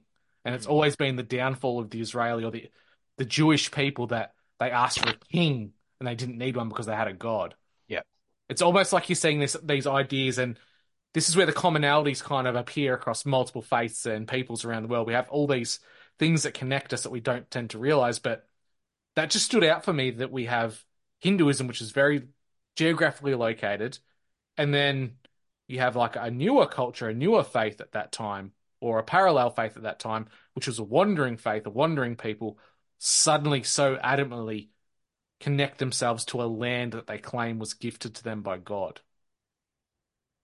Yeah, it's um it's a bit of an odd one as well because you know the people that they proclaim they like sort of um ascended, descended, whichever direction it doesn't really matter. Like sort of came from from that sort of like land of Canaan. Um, you know, you can go and look at there's uh his oh gosh, his name will come to me. He's an ancient Jewish historian, um, and uh, jo- Flavius Flavius Josephus, I think that's his name. Um, and he talked about the group. He, he basically talked about um, the group of early Israelites that came into the land of Canaan, and those early those early Israelites that came into the land of Canaan after they like you know sort of like crossed the Red Sea, went to the Sinai Mountains, etc., etc., and then kept on going. Um, they were like, and he correlates this with some early archaeological work done, and this is going back like you know we're talking like what a thousand years or something like that, at least this far more. ago. bit more. I'm talking this Flavius Josephus guy is somewhere between you know a particular time period, but it's in ancient times. And there was like early archaeological work done, and he correlates um, particular uh, particular objects between Atenism and between the what was coming out of the land of Canaan, um, which was, as you said, like this sort of um, migration and adoption sort of uh, adherence. Um, and it's just interesting. And I think when it comes to sort of, you know, the Dome on the Rock, when it comes to like King Solomon's temple and this sort of stuff, you know, I often think to myself, like, some of these sites, you know, what if they are from a pre time? And it's just all it has come down to is the acquisition of knowledge of the ancients that like happen to whether intentionally leave or not is a different discussion. Like I obviously believe in like I'm obviously a firm believer in like the Younger Dryas hypothesis. You know, sorry, it's theory now. The Younger Dryas theory with you know the sort of like you know um, Noah's Ark and the flood sort of situation and all these like civilizations across the planet having the same sort of like tell-on story. And I wonder if like all this is at at the sort of like root core of of it all is a spiritual war based in the acquisition of like ancient left knowledge. And I think that to sort of claim claim dominance of an area that you didn't for all intents and purposes you didn't come from initially I, I mean if we're to really like go back if we're really to like retrace our steps and go into the nature of like the old testament okay well you came out of egypt so why aren't you like going into Egypt and you know turning Egypt into Israel? So I'm, I'm going to throw a, a kind of a my own hypothesis I've, I've kind of been meddling with, and it's kind of the disconnect between the Old Testament and the New. Um, a lot of people will say you can't be a Christian, you can't pick and choose between the testaments, you have to take both. Where Yep. being an historian and a conspiracy theorist before finding faith, I can't. The, the two the disconnect is just too much for me, and I'm, I wrestle with the written word to try and understand every day. And my current hypothesis is that we know biblically the Canaanites are kind of referred to as the bad guys. You know, the original Israelites are kind of lost their way, and when uh, Moses's tribe was his ancestors were taken as slaves into Egypt. There was this big disconnect, and they became corrupted, and they they built like Canaan, this evil place where they would sacrifice children, use blood magic, all these evil things. Well, the people of the slaves of Egypt were called the Canaanites. They were still the Canaanites. A lot of the the plagues of Egypt and the means and the methods in which the Israelites kept themselves safe was through blood magic. It's a lot of factors which, from a modern day Christian perspective, you would see as almost, I don't know, hate saying this word, demonic or evil or black magic approaches to things.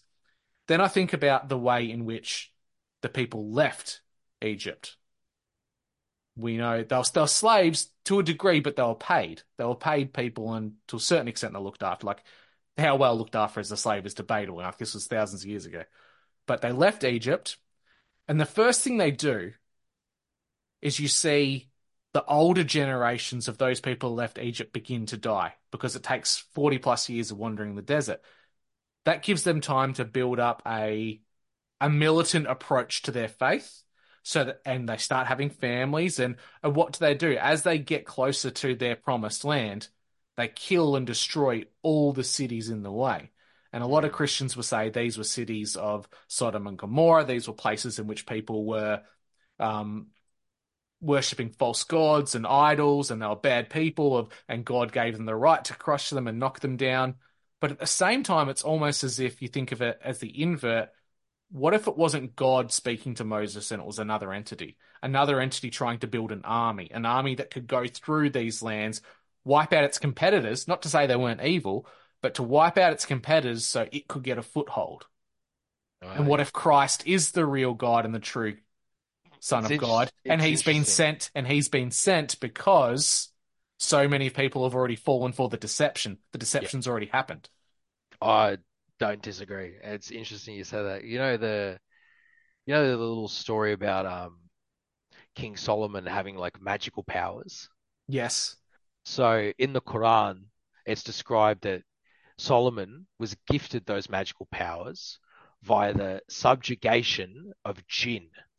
So the jinn are like And in the Old Testament, it's demons. So yeah, they call Yeah. it demons, but in in in the Quran, they refer to them as jinn, and jinn are like a um, like an elemental, aren't they? they're like a they're like a sentient being that exists in another plane of dimension. So like sort of reality, and this goes into like sort of Jainism because they're very like sort of uh have like deeper leanings into sort of the the energetic mechanisms of of the universe. Um, and there's this like belief system that's also shared within Islam is that there's rituals that are there's rituals involved uh, that are able to bring in beings from these other dimensions into this reality, and the jinn manifest as like a, a um a in a smokeless fire. So it's described in the Quran. There's like a ritual as they don't describe the ritual in in whole, but it's um it involves like a it involves smokeless fire. It involves like a room, a completely dark room. There's some words that are shared, and you're able to sort of like summon jinn. And then you, but in that sort of summoning, you subjugate them to your will, and you can get them to do whatever. But then there's like jinn that escape out into the real world, and jinn can manifest themselves or like um take on the form of a human being but they're walking around and they're like wa- either working or they're in like a particular position of power and authority and they siphon energy so when you summon a jinn and you bind it to a, a being to sort of get it to do what you want it to do in this case solomon having magical powers Build the temple. Yeah. build the temple at the behest of the jinn who are under the subjugation of the Mohammedans. They weren't called Muslims then, Mohammedans. Um, is this sort of um, strange sort of thought when we go back to the conversation of like demon, you know, demon worship and blood sacrifice. And, you know, you can obviously, you know, pull things from South America. Hell, you can even pull things from Hinduism as well, man, from India as well. You know, there's in India, in Hinduism, you've got, you know, the light side of Hinduism that everyone sees as like Hari Hari Krishna. But you've got the dark side, you've got the left hand side of Hinduism, which is Aghori or Aghoriism. It's this very raw, sort of perverse nature of like how to connect with something that, for all intensive purposes, is divine, how it manifests as divinity, being able to sort of like connect with the energy that we cannot see, connect with that thing that creates all of this. And they've got a very sort of like fucked up way of doing it. But They that's they've They got their all- own thing. I don't know if it's the same sect that I've seen, but it almost strikes me as like the Sabbatean approach to Judaism, where it's redemption through sin. So they do the most heinous, disgusting things to try and get there. And like I said, can't recall which sect this was, but it's so vivid in my memory because it was a group of Indian men and there was a live goat and they were biting physical chunks out of the live goat as it was Yeah. screaming. Yeah. I, I I've never I've never seen it or bore witness to it. I would not be surprised that that exists in forms. I've seen videos of a few things like biting like a chicken's head off, and it's always made me a bit, you know, like I'm like, ah, you know, I had a little thought like, is this what I signed up for? You know what I mean? Like, but at the end of the day, like, I'm not going to be the one. I'm not going to be the I'm not going to be the one to participate in that. If I bear witness to it, I'm going to take the approach of like uh, someone that I historically I think is a really cool character, and his name's uh, Sir Charles James Napier, and he participated as a commander in the conquest of Hyderabad uh, during the sort of like Anglo-Sikh wars, and he's also the person that stopped the I forget the name of the tradition, but it's the one that when the husband dies, the woman burns herself in a fire. Like it was a it was a very common practice in a very very particular part. It was a very localized practice. It wasn't like widespread across India by any stretch of the imagination. But he bore witness to that. But he was also well well learned in Hinduism as well. Like he, he read the Bhagavad Gita, he you know he read the Ramayana, the Mahabharata, all this and that, and he bore witness to this thing taking place. It was just by happenstance, and he said um and he put a ban on it in front of them, and they got and and the community got completely upset and uh, I, I I'd be paraphrasing like the sort of conversation that took place, but he basically said to them, "It's like this region is under the command of the British forces, and whilst under the command of the British forces, I'm going." like essentially put a ban on it because this is what we deem as illegal, you know, within the British Empire. So he flat out banned it, but it was for a common good. But he was also the kind of cat that didn't go out and like intervene with other people's like affairs as well. You know if and that this is the thing in india is you've got so many different microcosm sects of hinduism many of which are purely localized to like tiny little rural communities. But um yeah going Now- back going back to the jews um yeah, I, I don't know, bro. Like, I don't even know. Like, you know, we talk about like what happened back then all the way till now with this Gaza Israel thing. It's it's not a good look. It's not a good look for anyone, firstly. And when we cycle back to the previous conversation about what was happening on social media, where it completely, because I remember you'd asked me, you said, what did you see sort of like coming back from you know, sort of India, at least with the social media side of things. And man, that Israel Gaza thing completely fractured the Twitter group. Like the just the just the space groups where everyone was getting together completely fractured it. People went off into the pro Palestine community, people went off into the pro Israel community, and it just like I don't even know, man it's it's just weird to see what's sort of happening in the world right now like sort of coming back from india because as i said i was sort of like disconnected for not disconnected but took a step back and just seeing how it all sort of has played out since i've come back is very very interesting Well, there's a, a very prominent Australian that hosts uh, spaces that we know that I won't mention. Um, very much on the Q side of things. uh, Said because I'm very much a perpetual skeptic for my own reasons because I, I have to question things. I have to pull things apart to rebuild it to understand. That's how my mind works. So often I'll be called a fence sitter. And mm, I was told Same. I need to hurry up and pick a fucking side because we're in a spiritual war and you won't get a choice. And I thought to myself, oh religiously, yeah, that that is true. We are in a spiritual war. But when we're talking about wars between kingdoms and principalities, we do have a choice if that war happens or not. Yeah absolutely If if we if we can sit in the middle and see things objectively, why do we have to participate? Which I think that kind of comes back to the, the start, a whole question of things are being pushed in one direction. It's pushing into that direction of a, a war and forcing people to pick a side that I don't think we necessarily have to.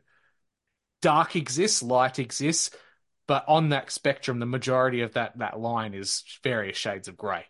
Oh, for sure. I think um, I think people feel people succumb to social pressure very easily, very easily, and when it's in your face on social medium and on the television, and the television and the social medium is is placating to this sort of weird aspect of interacting with people, which is like from a, almost like a manipulative side of things, which is like you mu- it's it's it's almost like you either must feel bad, you have to feel bad, um, you know, you must follow this, you have to follow this. It's like very directive in its sort of like approach, this sort of like mainstream medium. You know, people want to call it like, uh, okay, lefties would say like fucking Murdoch media. I, you know, the right, the righties would say like News Corp, like whatever it might be. That sort of like that mainstream approach of like how to sort of interact in the social fabric. It's really hit a very strange area where people aren't even willing to have like reasonable conversations anymore, bro. Like, you know, Aussie Cossack, he ran a space the other night. And I just happened to like open up Twitter when he was running it. And I saw that Australian Talk was in there and I jumped in. And it's some debate with this fucking chick named Syrian girl. And I remember seeing her months ago, months, months, months, months, months ago about all the Andrew Tate stuff. And I'm like, yeah, I sort of agree with her on the Andrew Tate stuff. I think he's a bit of a fucking dick. But now I go look at her profile and it is just exactly the same as what I'd seen from this Suleiman character, this Khaleesi character, the Mario character, all these characters that gravitate in the same uh, social bubble, just peddling the same shit that the Israel side is doing as well, which is just a bunch of fucking photos with a little screen cap of whatever text it might be and then push that out onto a medium of 300,000, 500,000, a million people.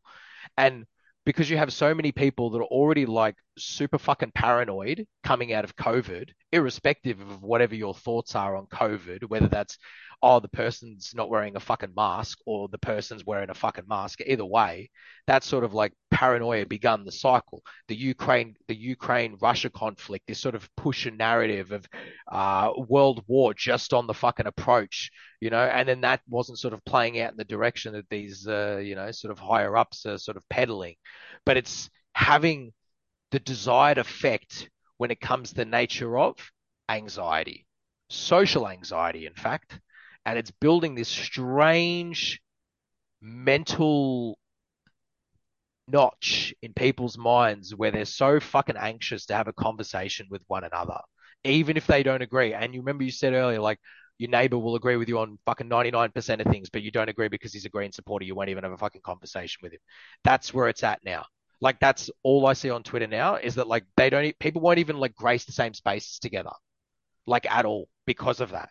And I'm like, the people that did this, the people that participated in this, right, from the higher ups, these nation builders, social discourse shapers, government workers, politicians that are play, you know, putting in these policies, I don't think they have any fucking clue what it is actually doing to the social fabric. I genuinely don't or they do know and they're fucking evil, or they're just they they don't know and they're completely ignorant to what is actually sort of happening within the social fabric. And it just seems like the perspective of the Australian social fabric, it is tearing itself apart. And the fact that it's tearing itself apart is why you have these like quasi um, sort of uh, movements like the National Socialist Movement.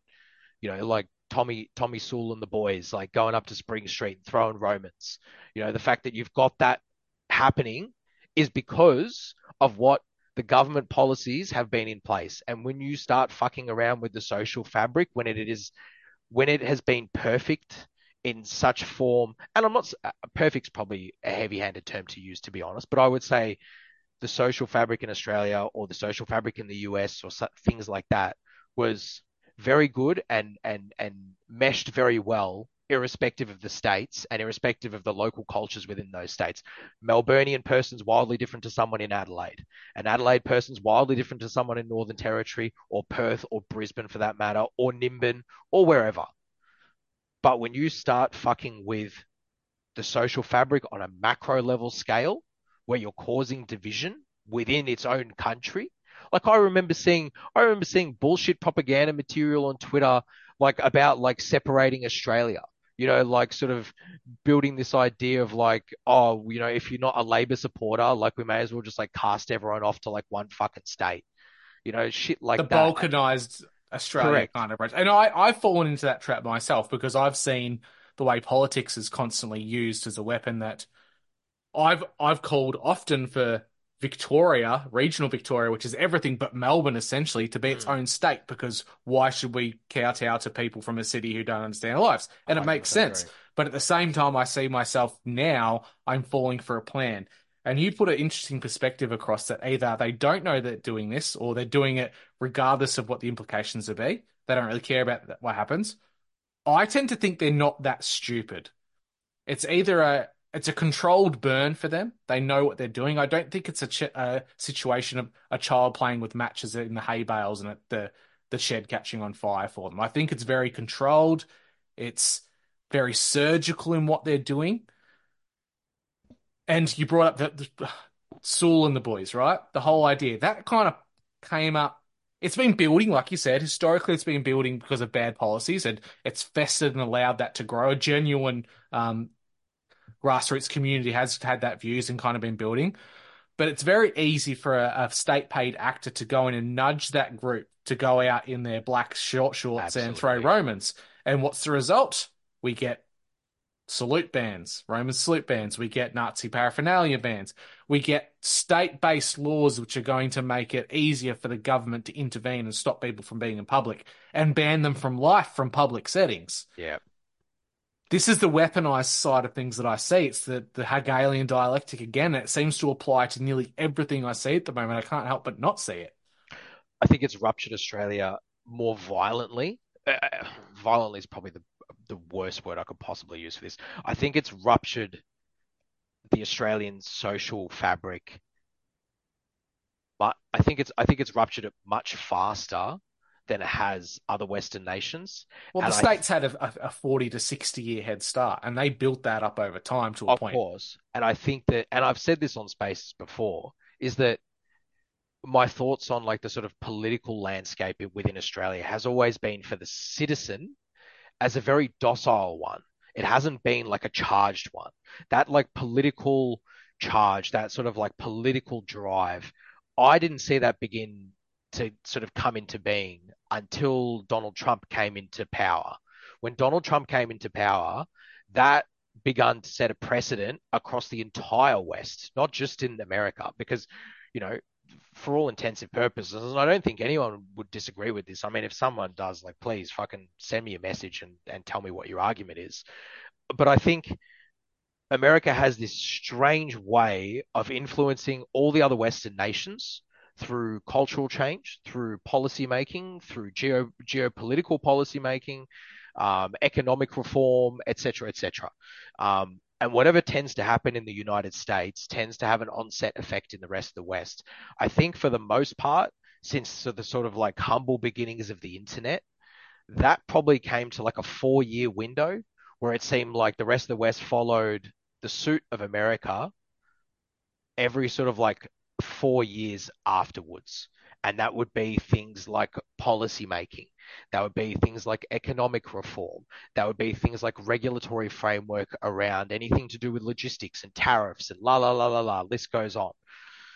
But since Donald Trump, it's compounded and expedited, and it has had a hemorrhaging effect on the Australian social fabric. And I truly think that the average Australian, because whether you like it or not, like you can say, like, I don't care about politics, but politics certainly does care about you. And either way, it's going to have an influence on your life, whether you like it or not. And unless you're willing to, unless you're willing to go completely off the grid and live in the bush and be completely disconnected from the internet, you're going to always have politics and the sort of um, the effect of the cause, the cause being economic reform and stuff like that, because it all it all uh, you know sort of seeps out into different faucets. The internet as a prime example, the NBN as a fucking perfect example. Um, but no matter like sort of what happens, I think. Oh my god, I'm so sorry, dude. I lost my train of thought. That's okay. Well, I'll take over because I've been wanting to Yeah, jump please, in here. That's please, okay. please. Well, you look at the MAGA movement. the MAGA movement has a massive following That's in right. Australia. And this is the thing that interests me because, like you said, America exports culture. Yep. America im- exports politics, exports entertainment. The West seems to jump on board with this. It used to have a term called Americanization. That quickly evolved into globalization because they didn't want it to look like America was the be all and end all. But it very much is. But the thing that I can't seem to grasp is why someone who claims to be a nationalist Australian, someone who has pride in their country as a patriot, would follow a, a MAGA first approach. Yes, we can see that things, when good things happen in America, they tend to have good implications around the rest of the world.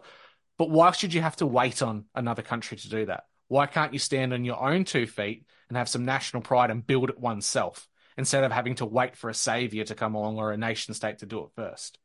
We've killed it off. We've killed it off, bro. Go to the Alfred Hospital, mate. They don't have a single. They don't have a single. That's a Australian publicly funded hospital with Australian business donors. There's not a single Australian flag out the front or anywhere within the hospital. There's an LGBTQ flag. There's um a Aboriginal flag and a Torres Strait Islander flag, and then there's like hello in every single language out the, plastered out the front. And I just, you know, when I went there recently, I was shocked, man. I was dumbfounded. I'm like walking through, they've got like plaques with all like Australian companies that have like donated like rooms and stuff like that. I'm like, you guys aren't even representing Australia. And I'm only using that as like a very small example. And, and for many, for anyone that listens, and they might think, oh, that's anecdotal. Go down there yourself and see. I It's promise you. It's representative of a lot of local councils as well. There's local Correct. councils that no longer have the Australian flag. You're speaking a lot of truth there, but I'm going to play devil's advocate to a certain degree in that, yeah, or that has been eroded over time. The idea of Australian nationalism, it's kind of become a faux pas, considered a racist bogan thing. Like the propaganda, and that's been fantastic for their approach and their push on it. So we kind of feel like we're reliant on a MAGA movement to get back our national pride. But the danger in doing that is what we end up with isn't our national pride and identity of a bygone era. What we end up with is a Pax Americana, American rehashing of what the Australian culture should look like. Yeah. It's not our own unique culture, our own unique thought process on how things should be. That's why I don't trust the MAGA movement either. I, I don't trust it either. Man, I went to that protest. Uh, it was at like the Fitzroy Gardens, middle of September 2021. There was over 300,000 people there, bro. It was packed. It was packed. But you know, the one thing that shocked me more than anything, there was a fucking boatload of MAGA flags, a boatload of Trump flags. I was shocked by how many Trump flags I saw, and I understood why. I, when I saw that, like something something clicked in my mind where I've gone, oh, okay. This is like the reaction. This is that onset reaction that the West has, because the West follows suit with America, and if America's been peddling the military industrial complex forever, and I'm using that as a as a, as a rudimentary example. Obviously, the rest of the West will sort of follow in that same direction when it comes to, you know, you know, economic policies, you know, political reform or, or military reform, whatever it might be. And now you see this this effect happen in Australia because of that movement, and now it's having this onset flow. And I'd wonder, like, does Australia really want to become America? I don't want it to become America in all regards, but there's certain aspects, there's certain qualities when we look at the uh, the American Constitution that adhere to that moral compass in us, that sort of ethical compass in us when it comes to the nature of who we are and how we can care and defend for our loved ones. And I think that at its root core is like obviously what sets America apart from everyone. And to adhere to that, and I think that's why the West adheres to that because it's like the rest of the West wants to have like the Commonwealth, right? The British Empire wants to have that like moral good, but they can't stomach it. They can't stomach that idea that like oh we we have to give absolute liberty and freedom to the individual. Like they can't they can't stomach that. And I personally think that's why the Commonwealth is going to splinter and fragment. I mean, your boy's on his way out last I checked from like two days ago. Apparently Yeah. he's got cancer now, so he's Old definitely sausage on the way. fingers is on Old- his way. Oh, I mean, honestly, I just reckon he's got a bad case of diabetes. To be honest, I reckon he's just sitting there drinking tea all day, smashing the sugar, eating the shortbread bickies. You know, just not really doing much. I suppose. I assume. I assume the sons are doing most of most of the legwork, or he's got a couple of other people to do it all for him. But I just think that the Commonwealth, that that that idea of the Commonwealth, obviously with the wealth being the land, the territory, is going to separate. How it happens, I have no idea because Australia's got crown land. So like if the Commonwealth was to splinter and fragment, what happens to that land? Does the does the government pay, you know, King King King Charles or you know King Henry or whomever or King Edward or whomever? Does he end up paying them worth of the land value? Because that's that's what our wealth is, right? That's the whole idea of the Commonwealth is we've got wealth based in the Crown's title. That's where our money comes from. Isn't that where all the bonds come from? Is it all based on how much money we can make off of land valuation, off of the Crown? I know it might sound strange, but I think that's like what the roots of it, roots of it is when it comes to the Pretty nature of the. Commonwealth. And, and the idea that the wealth all flows back to the the crown. well, there's that as well. And, you know, when you think about the Crown and how it's behaved with Australia in sort of, you know, the more recent years, it it it definitely seems like the Crown has been pretty much hands off for a while. Um, I don't know if it was from the time when the Queen dissolved Parliament. Maybe then, maybe after that, like sort of fiasco, maybe the maybe the royal family's like dusted their hands with like trying to intervene in anything. Maybe they're just like, oh well, you know, whatever. I I, I don't know, but I this don't. this is this is my idea, and like all politics is bought and sold, and it's built and it's a facade. Like you mentioned, the American Constitution and the liberties and the rights, the the rights afforded to you as a human being by God are represented Mm. in that Constitution. Now, this is my thinking around that. It's flippin' fantastic. I'd love to have that in our own Constitution, but that's me falling into the trap of politics again. Yeah. And I feel like humanity kind of wised up to the idea that a king or a queen or an emperor or a sultan could be God's representative on earth. People got to a level of understanding, both theologically, spiritually, historically, where they kind of went, you know, this actually doesn't sit right. Why does that guy that literally lives in an ivory tower get to control the land, us, and everything within it? So they need talks about that. so they need to present something to us that's an alternative, which they still control. Politics. You know, I've been listening to a lot of Kanye West lately. Are you comparing me to Kanye? I couldn't be more different. A white ginger, and you've got Kanye West. We might use some of the same slurs for a certain type of people with small hats, but that's about it. he says there's a there's a song I, I, I, I couldn't even tell you the name of it off the top of my head. I know I've got it there on like my saved list, but someone else says this in the track, and it's about this idea of freedom, and that freedom is a is a ploy.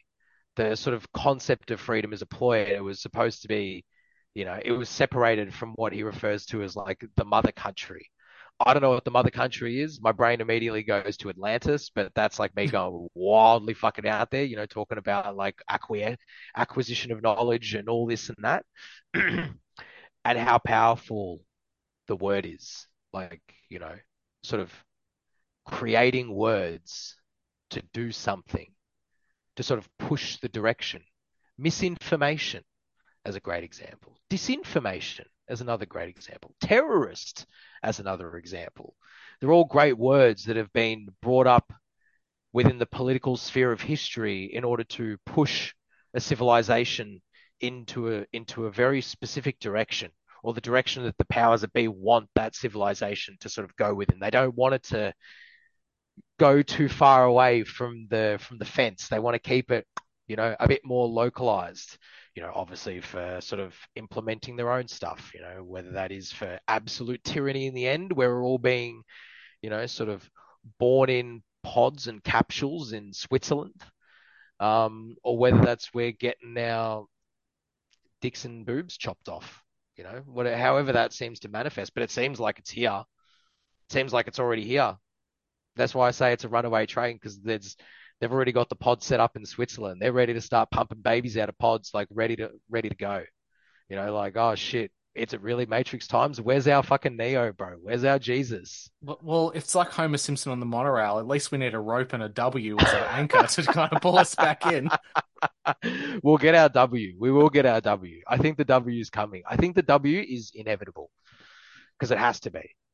Like that's the whole. And it's interesting. Like Hinduism, Buddhism, Jainism, even even I believe Christianity or Old Testament has this sort of like conceptual idea of like uh cycle of the universe, and that you know whether we want to throw it out there that the universe just means the expansive universe or as in because we'd obviously have to go into like the etymology and stuff like that or whether it like truly means like the root core is like mother earth like this place that we all sort of live within and you don't want that to get like you know too far out of balance but either way it's going to like end and buddhism and hinduism so in buddhism there's this conceptual idea it's called the the bhava chakra the wheel of life um, in like ancient Proto-Armenian.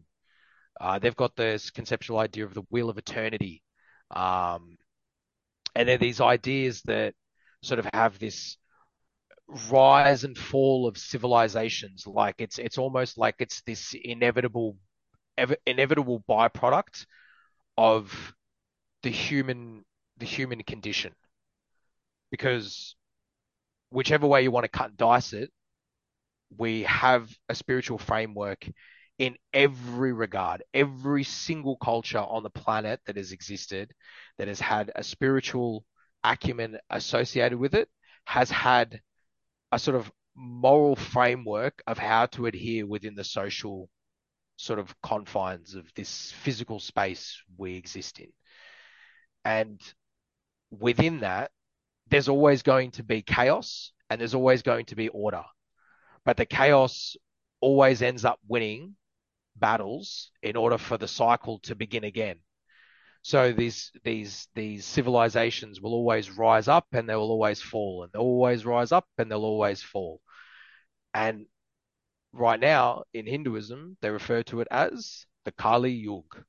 We're in the Kali Yuga. We're at like the end days. This is the collapse of this is the collapse of like peace and prosperity amongst humans. This is but And then Kali Yuga, is that when is it Krishna always comes back in some kind of form? Ha, so at the end, at the end of the Kali Yuga, it's prophesized that um, Krishna will come back um, riding down the Himalayas on a white horse, and he will be referred to as Kalki, and he's the final, and he's the pro- final prophet, uh, or the final, ma- the final um, reincarnation of Vishnu, uh, before the next cycle begin or before the new cycle begins, and that Vishnu will be the sort of commander in chief of stemming the tide of chaos. And you can go into some like into certain texts, like you can go into Tibetan texts, like Tibetan Buddhism, and there's different representations, like you know Buddhism and Hinduism, Vishnu and Bud- Vishnu and Buddha, like they're sort of interflowing, they're sort of intersectional, like one can represent the other but that also goes with other deities as well. And so when you take that perspective, that also includes all the chaos that goes with that. You know, people imagine, you know, you've got Kali, but then you've got variations of Kali. You've got the fierce Kali, which is like full on, like holding heads, swords, like crazed.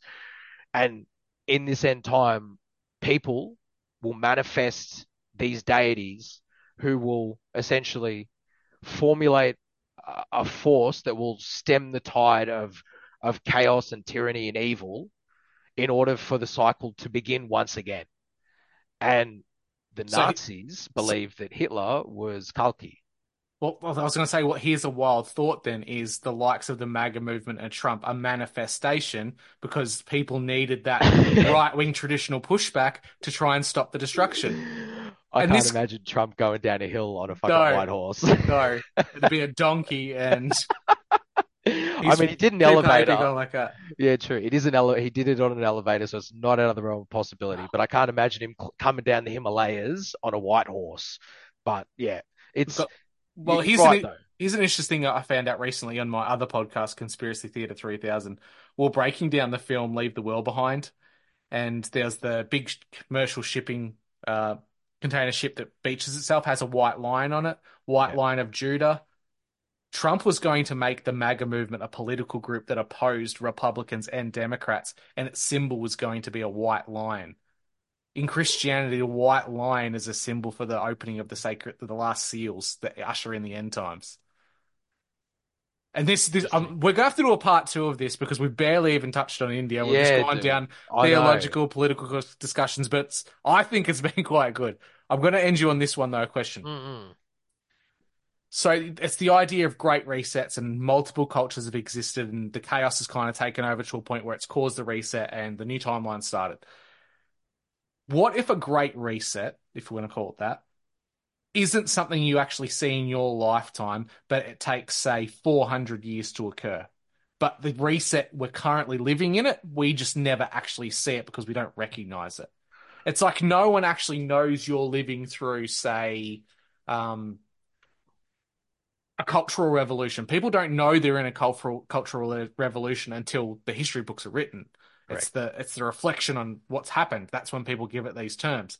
So what if we're only say 150 years into a 500 year cycle that that is the reset happening? It's so slow burning.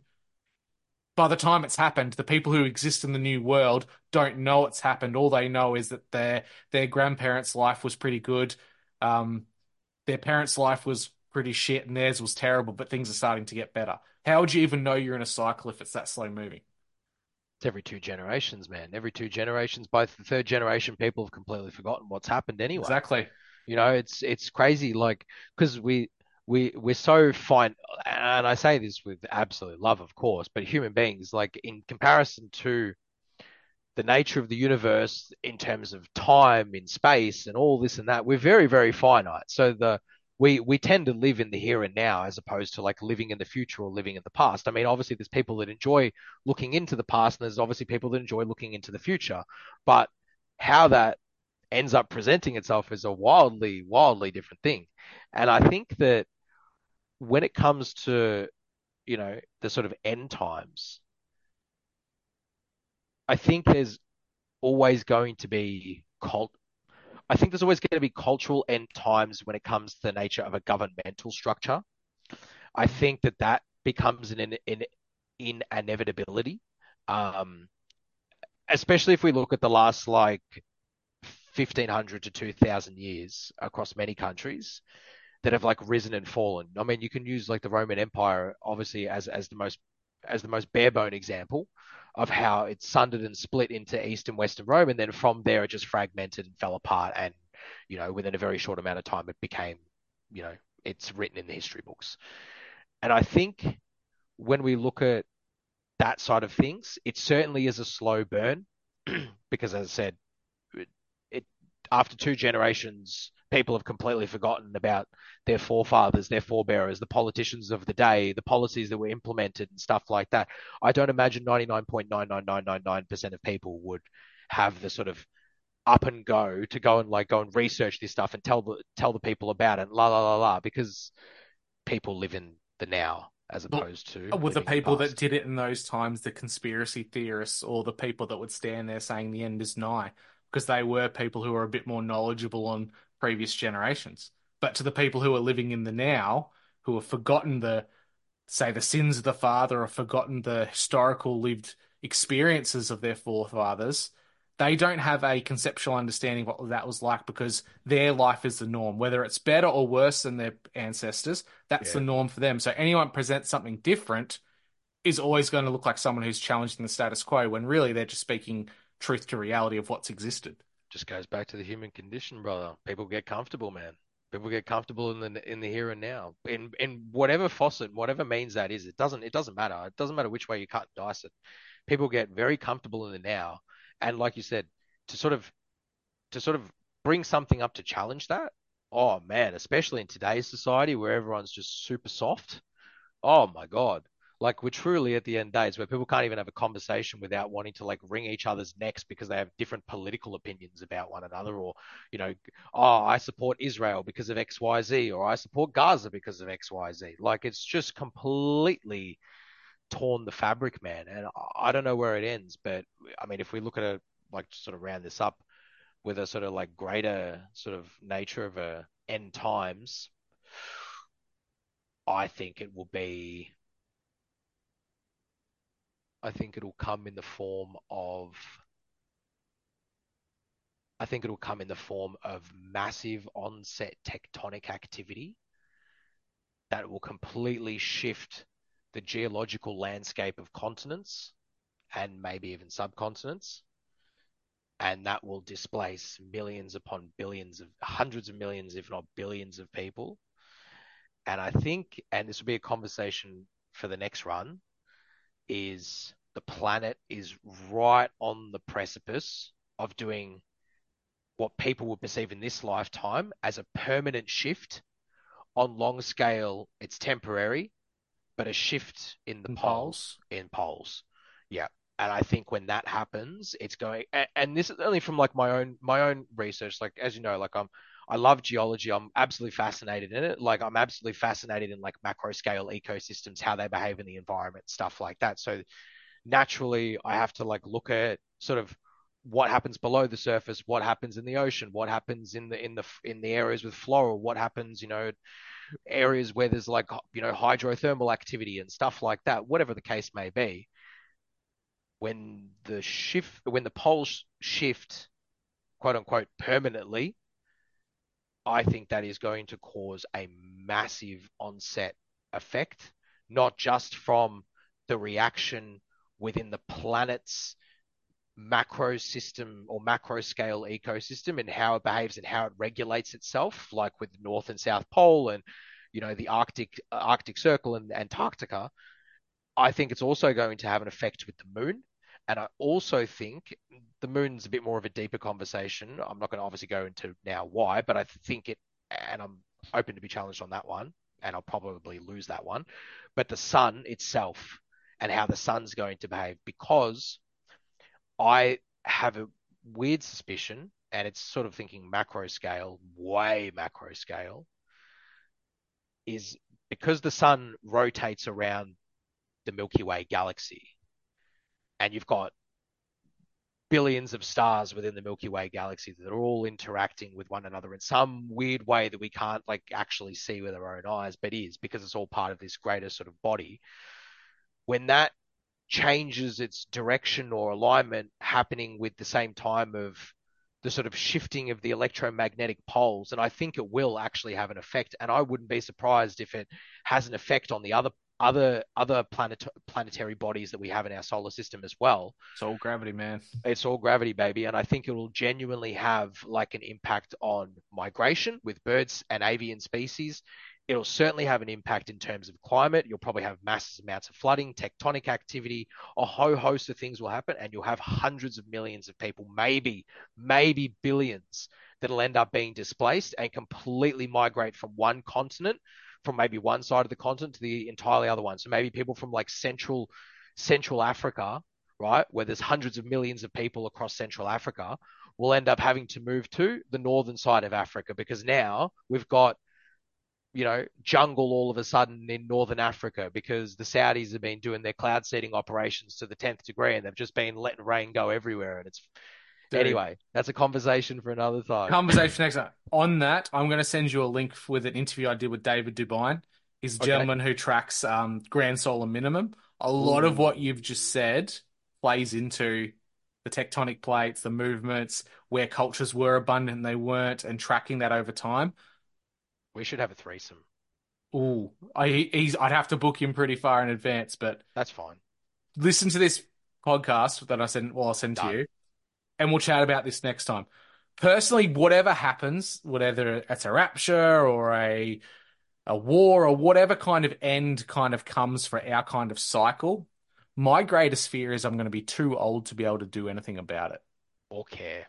Yeah, Yeah, I think I think so. As well. I, I think I think maybe I will care, and that's what's going to be going to be the most harrowing thing because I'll care, but I won't have the physical ability or the, even the social standing to do anything about it to help or try and save yeah, people. fair. Or you can now, and you Won't be listened to.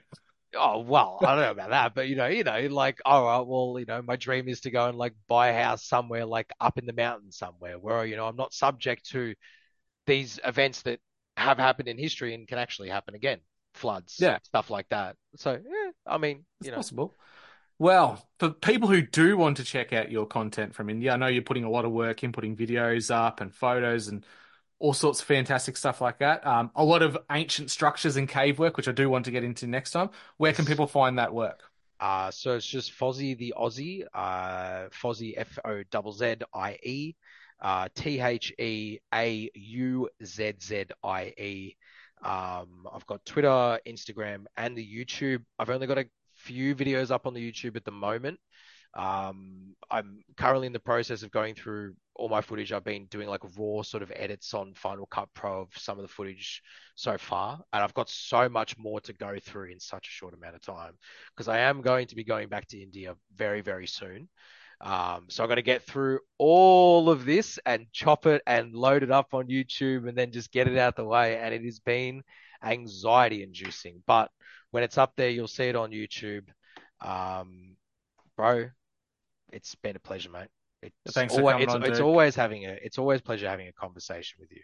It is. We could talk for hours about random stuff. For the listeners, either they would be very, very invested in this episode, or they would have thought these guys have jumped around so often. It's like the shotgun approach.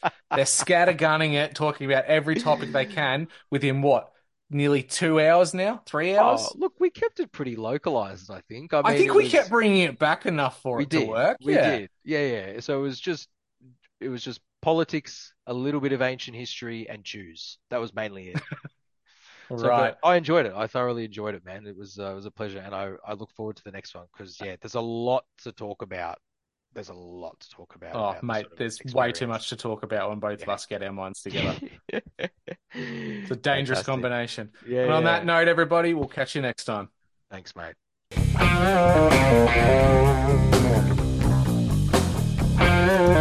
Hey, everybody, it's closing time.